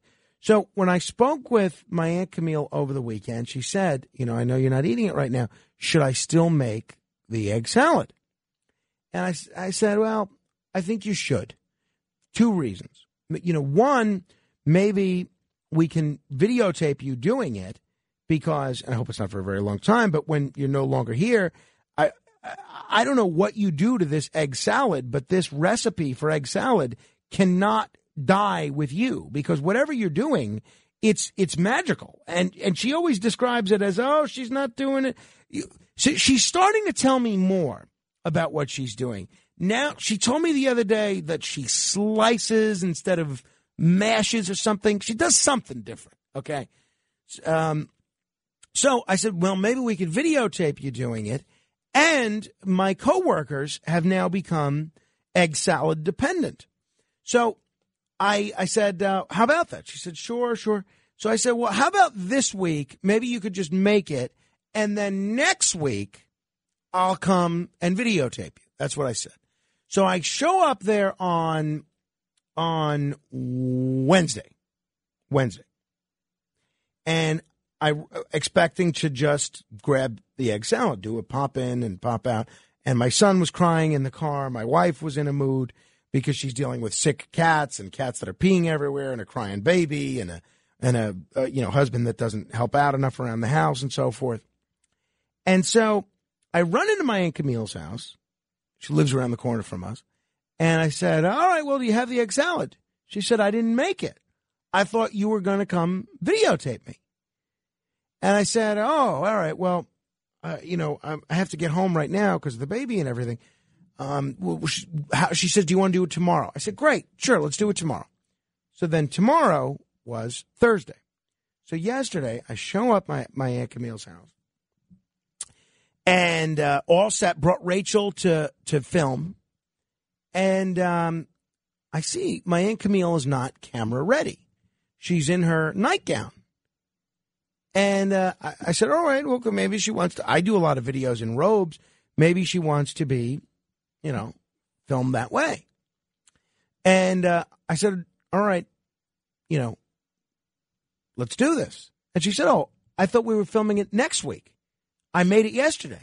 So we don't have a video of this egg salad, but we do have a brand new batch of egg salad for our staff here. We're going to work on a video next week. And I'm wondering that because this is sort of show related, is there any way that we could get our illustrious video department, which only seems to be growing in staff? They, they grow like gremlins over there. They multiply like gremlins. Every time one of them gets wet, another one pops up. Oh, there's Gabby. Uh, I feel like two weeks ago, Gabby was the only video person we have. Oh, then uh, there's um, there's Joe. Oh, okay, there's Joe. There's uh, Rachel. Oh, oh, there's Eric. Oh, oh, there's Crystal. Oh my goodness. There's now more people working in the video department than there are working at the radio station. So I'm wondering if we can get the video people to actually come to her house to tape this and maybe do jazz up this production a little bit, and we'll put it on WABC's YouTube page. But the we do have fortunately some egg some egg salad now. Friday is also pizza day for us here at the radio station, where I very generously, in spite of the humility that uh, Charles in Queens ascribes to me, get pizza for everybody. And when we were talking about this yesterday, off air, Matt and Alex and uh, Molly were saying, "All right, so we're going to have egg salad and pizza the same day." And um, Alex kind of made a, a reference about um, or a joke about eating egg salad with pizza, and I said, "Well, I do that." I said, "What I do is I'll eat the pizza and then preserve." And and Molly kind of cringed that that's such a, a terrible thing, and I said, "I save the crust, the pizza crust, and then I use the crust to make an egg salad sandwich." a little mini egg salad sandwich, almost dipping the egg salad into this very smooth, very creamy egg salad and treat it like a dip. And uh, all of a sudden, when I described it that way, these cringes turned into the opposite of, of cringes. So now here we are. We have pizza. We have egg salad. Matt Blaze, I know you've been working uh, for the last five hours or so, but have you tried any of this?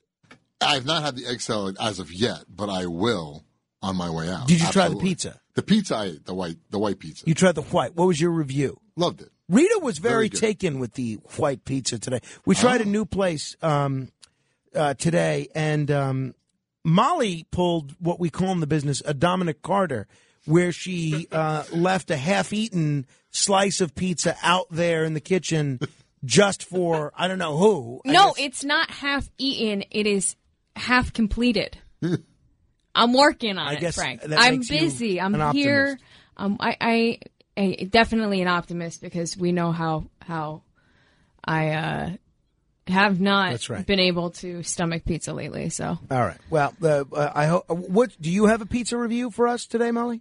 It was half amazing. Half amazing. Okay. All right. We're going to do the fa- the uh, thousand dollar minute in a jiffy. We're going to talk to De- Debbie Schlussel in just a minute.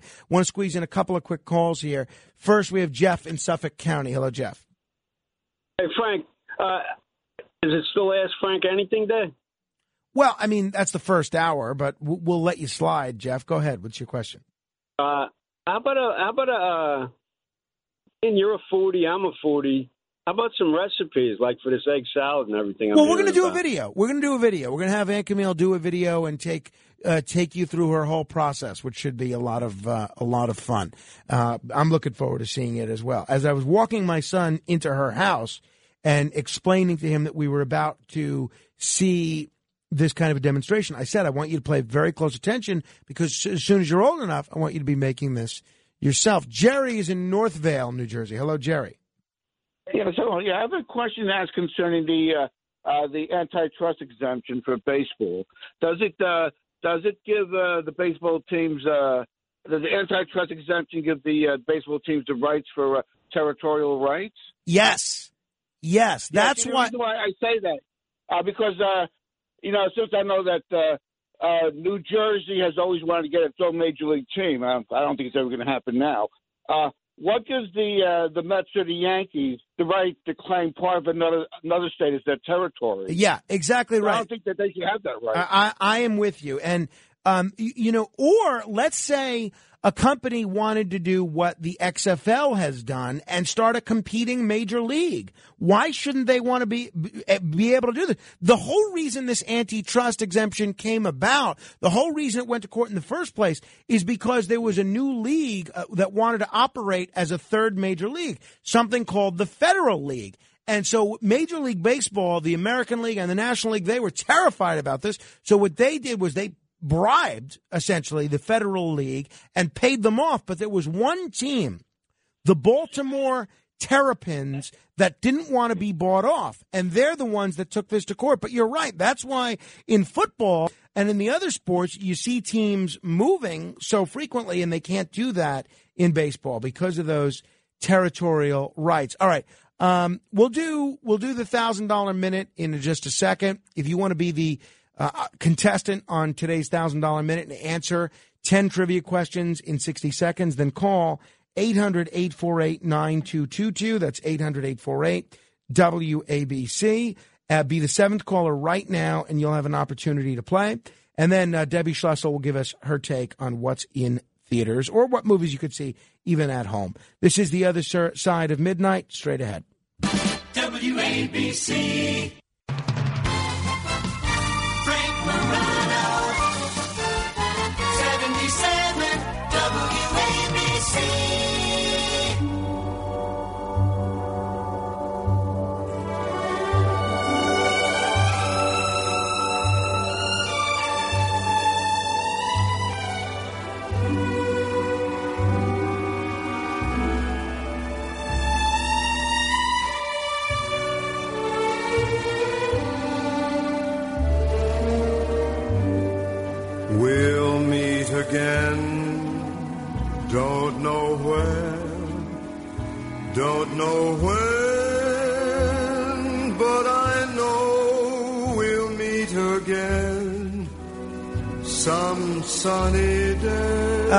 Frank Sinatra. You can hear my colleague Joe Piscopo hosting the Ramsey Mazda Sundays with Sinatra show Sunday evenings, right before um, Deana Martin.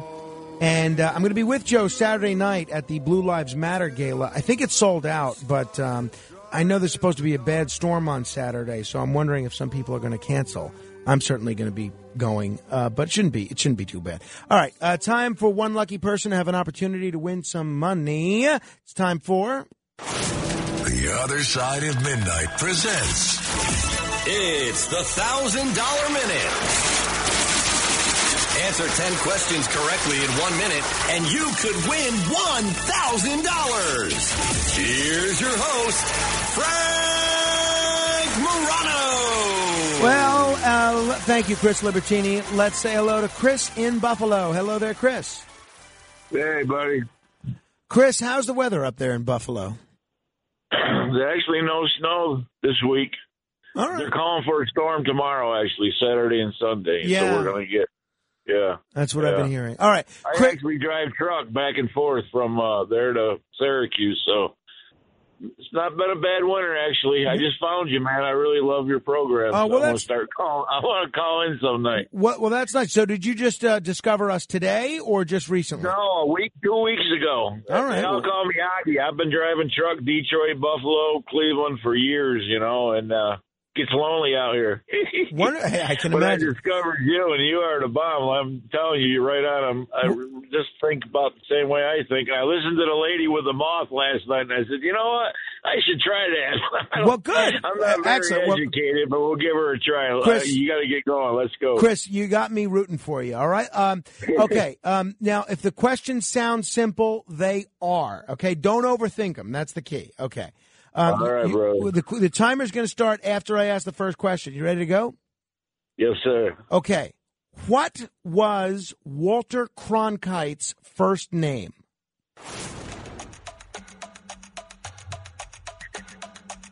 Walter Cronkite's first name. Walter. What country did Russia recently invade? Ukraine.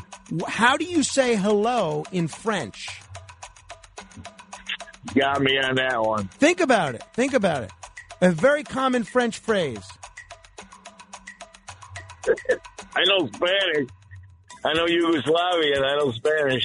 Uh, Cha cha laboo. I don't got uh, you, you. got me stumped on that. I know right, zero okay. French. It's um, it's it's bonjour, bonjour. okay. I don't know French. I right. should. Uh, my neighbors were French. Well, see, you, you should you should have said hello to them more often. Hey, Chris, hang on. We're going to send you a hat or something. I hope you wear it with pride. Yeah, I like yes, brother. I'll, be, I'll call again. They call me Aggie Doggy, like the cartoon guy. You'll you'll be hearing from Chris Aggie Doggy. I'll give you a call one of these nights. Uh, wonderful. Uh, we'll be ready for you, what- Chris. Chris, like I, I I, already I gotta, know about- I'm going to talk know, to. Debbie Schlussel. I'm putting you on hold. Talk to Molly. She can be a very engaging conversationalist when she wants to be. Meantime, uh, somebody that uh, has um, has has has put the engaging in engaging conversationalist is Debbie Schlussel. She is an attorney, an author, a political commentator, and a film critic, and it is the latter capacity with which we often tap into her expertise, especially on the weekend. Hello there, Debbie. Thanks for joining us. Good morning. Thank you. Good morning. You know, Debbie. So, are, are you you Orthodox Jewish?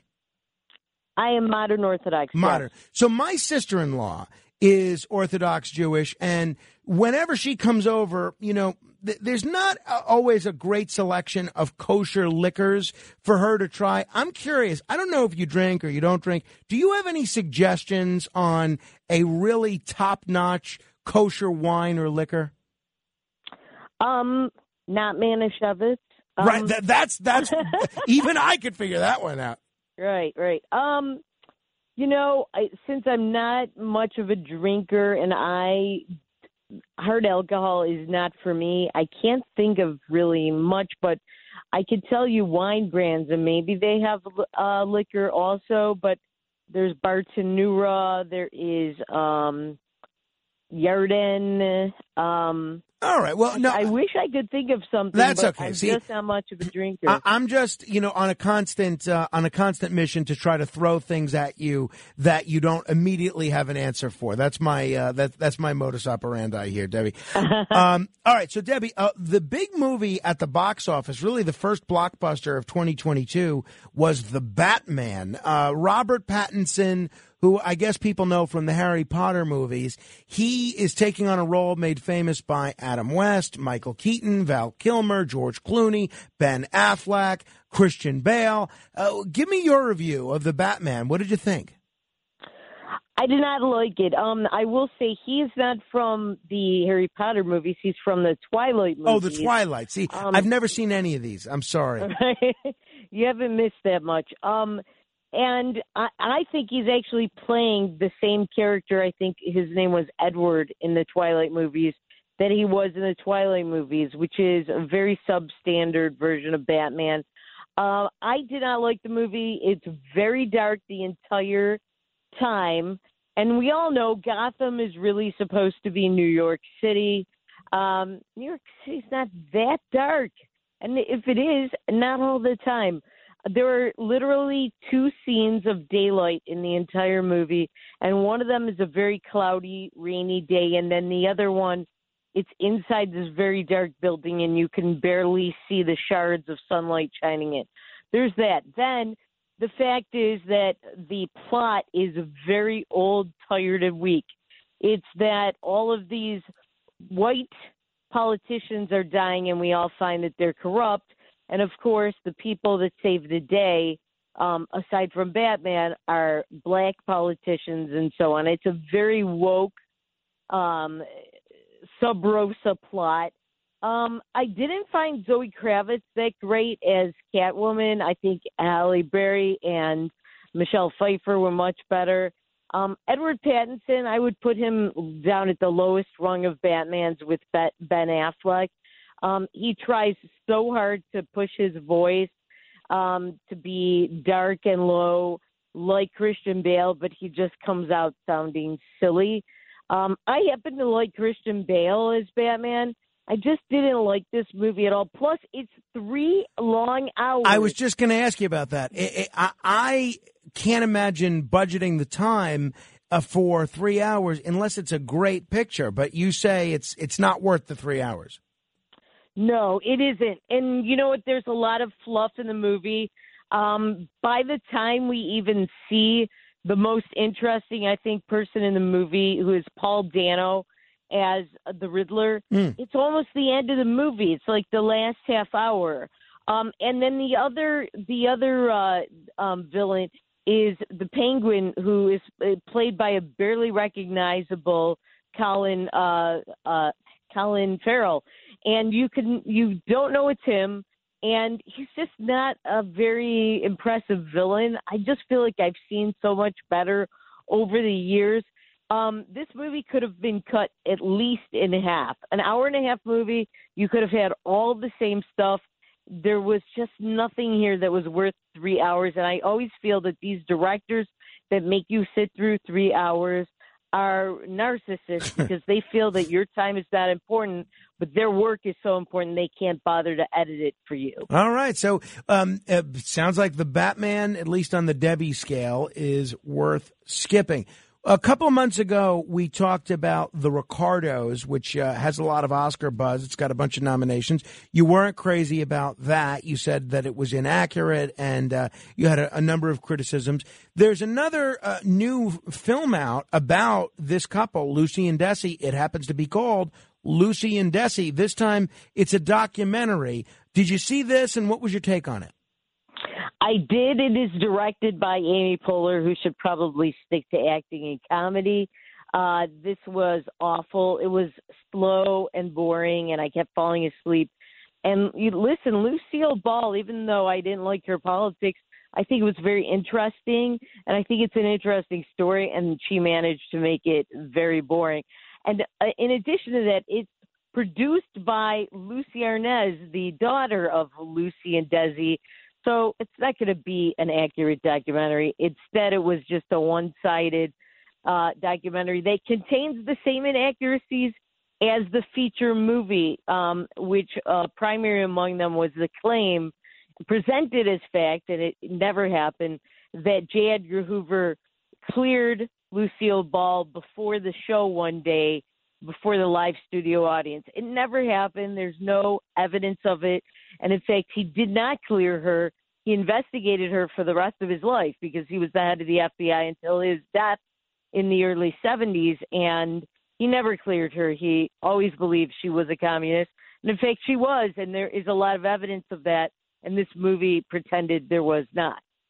Uh, the, speaking of communism, there's a Disney film out called Turning Red. What was your take on this? All right. So, yeah, you know, it was funny. I was thinking about the title even before I watched it, and I was thinking, is this going to be about communism? And in fact, it isn't. So it's weird because it's a Disney Pixar movie, which is actually very underwhelming. It's probably among the worst. I, you know, it's not that bad of a movie, but it's not good. It's among the worst Disney Pixar movies I've seen. Most Disney Pixar movies are amazing, and the the animation in this movie is okay. The story is substandard. And I was surprised they called it that because it's about a Chinese Canadian girl who, um, along with her friends, wants to just be a normal kid. But, and also it's very stereotypical. She has what we know as a tiger mom. She has a mother who demands perfection and is very overbearing and is a helicopter parent, which is a stereotype of Asian parents, Asian um, uh, North American parents, and is very um, old school. And she lo- she hates that. She hates her mother. Wants to get away from her, and then soon she discovers that she has this family curse where she, when she gets upset or stressed out, she turns into a giant red panda. Um, and that's where the title Turning Red comes from. And she wants to get away from that. She just wants to be a normal teenager, which is glorified in this movie as, you know, doing all kinds of bad things, getting tattoos, doing, getting piercings, doing all that stuff. And, you know, I'm not saying those are bad things, but they're not, you know, things that if I had a kid, I'd want them to do. They can make their choices once they're 18, and and hanging out with uh, boys and and doing stuff with boys, making out with them, and all that stuff. And yes, those are normal teenage things. But I just felt like the movie glorified not listening to your parents and being a kid that disobeys, stays out at night, goes to parties where they do all this stuff, and you know nothing wrong with being a teenager doing normal teenage things, but I just felt this movie glorified things that um you know I'd rather not have my kid do when they were young a young teenager if I had children. And I just thought the plot just wasn't good. Mm, so it wasn't for me. All right, so we're skipping the Batman. We're skipping Lucy and Desi. We're skipping Turning Red. There's another film out called Dog. What's Dog about, and what was your review of Dog? I loved this movie. Uh, you know, I was surprised. It's it actually was star. It stars and was written and directed and produced by Channing Tatum, and that was why I wasn't expecting good things. But it's actually a very patriotic, entertaining movie. It's only an hour and a half long. It's about this um, Iraq and Afghanistan war vet who um, is assigned to take a dog, um, uh, one of the canines that they had overseas, to the funeral of his handler, his former handler. And it's the adventures as he takes this dog across the country. And there's a, just a great scene at a bar in Portland, Oregon, where he's trying to pick up these woke PC girls. It's worth seeing just for that Really? scene alone. It's hilarious and very un PC, which is surprising because in real life, Channing Tatum is very PC Oh. and, and very woke. I loved the movie, very entertaining throughout. Never was bored for a And is this is this on demand or it's just in theaters, as far as you know? It's in theaters, but I think it's going to be on demand. It's it's going to be streaming Okay. very soon. And very quickly, Debbie, because we got to break in just a minute. Um, Uncharted. Give me your take on Uncharted. Love this movie. It's sort of like a modern day Raiders of the Lost Ark.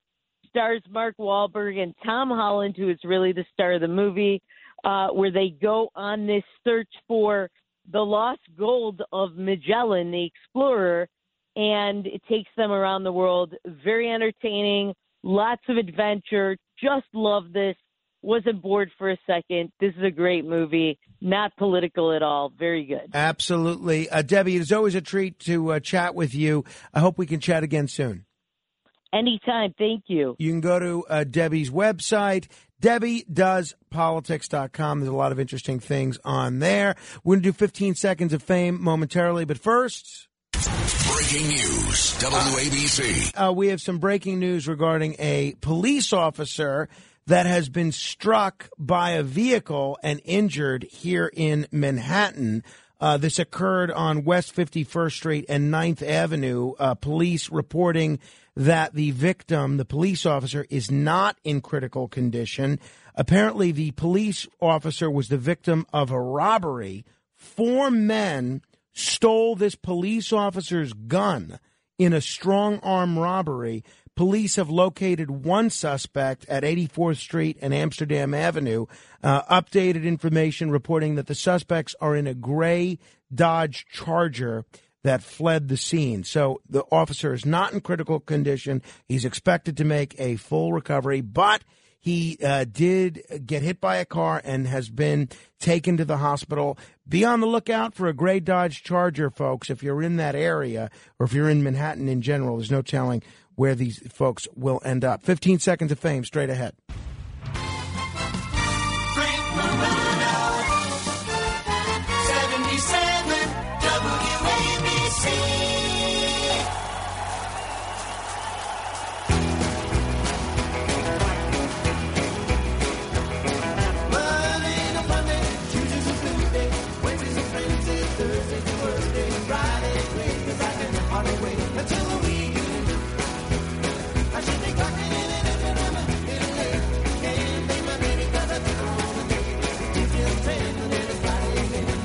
That's right. It's Friday. TGIF. The weekend is here.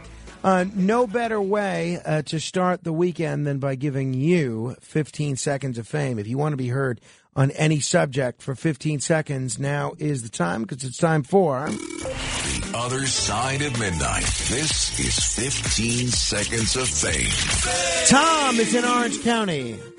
Yeah, hi, uh, uh, Frank. Uh, I, I was thinking that there should be a photo exhibit of all the atrocities committed in Ukraine posted in the lobby of the UN. Joe in Forest Hills. Donald Trump should get a gold medal for being vice president of Putin. It's Friday, it's Friday, yeah, yeah, yeah, yeah. It's Friday, it's Friday, yada, yada, yada. That's not bad. Mark in Westchester. Yes, I want to pray for the Ukrainians like we prayed for the Northern Irish in Ireland when England tried to destroy their country. God bless Ukraine. Anthony in Astoria. If they ever make a Clueless 2 movie, they could have Clueless Kamala Harris playing in the title role. John on Staten Island. Yes, we have Dumb and Dumber in the White House. We have nothing to do with raising of the price of gas. That is insane. David in the Bronx. I don't know what that lady was talking about. Batman was excellent. It was awesome. She don't know. She don't know what she's talking about. She's no critic. Oh, uh, maybe I will check it out then. Brendan is in Mount Vernon. Uh, Brendan, oh, Frank, it's uh, mind-boggling that you would choose Winston Churchill over Jesus, the author of life, creator of the universe, God, and our best friend. I'm not choosing a best friend. I'm choosing a dinner companion for one night. Anthony in Brooklyn. Curtis Sliwa, see you tonight.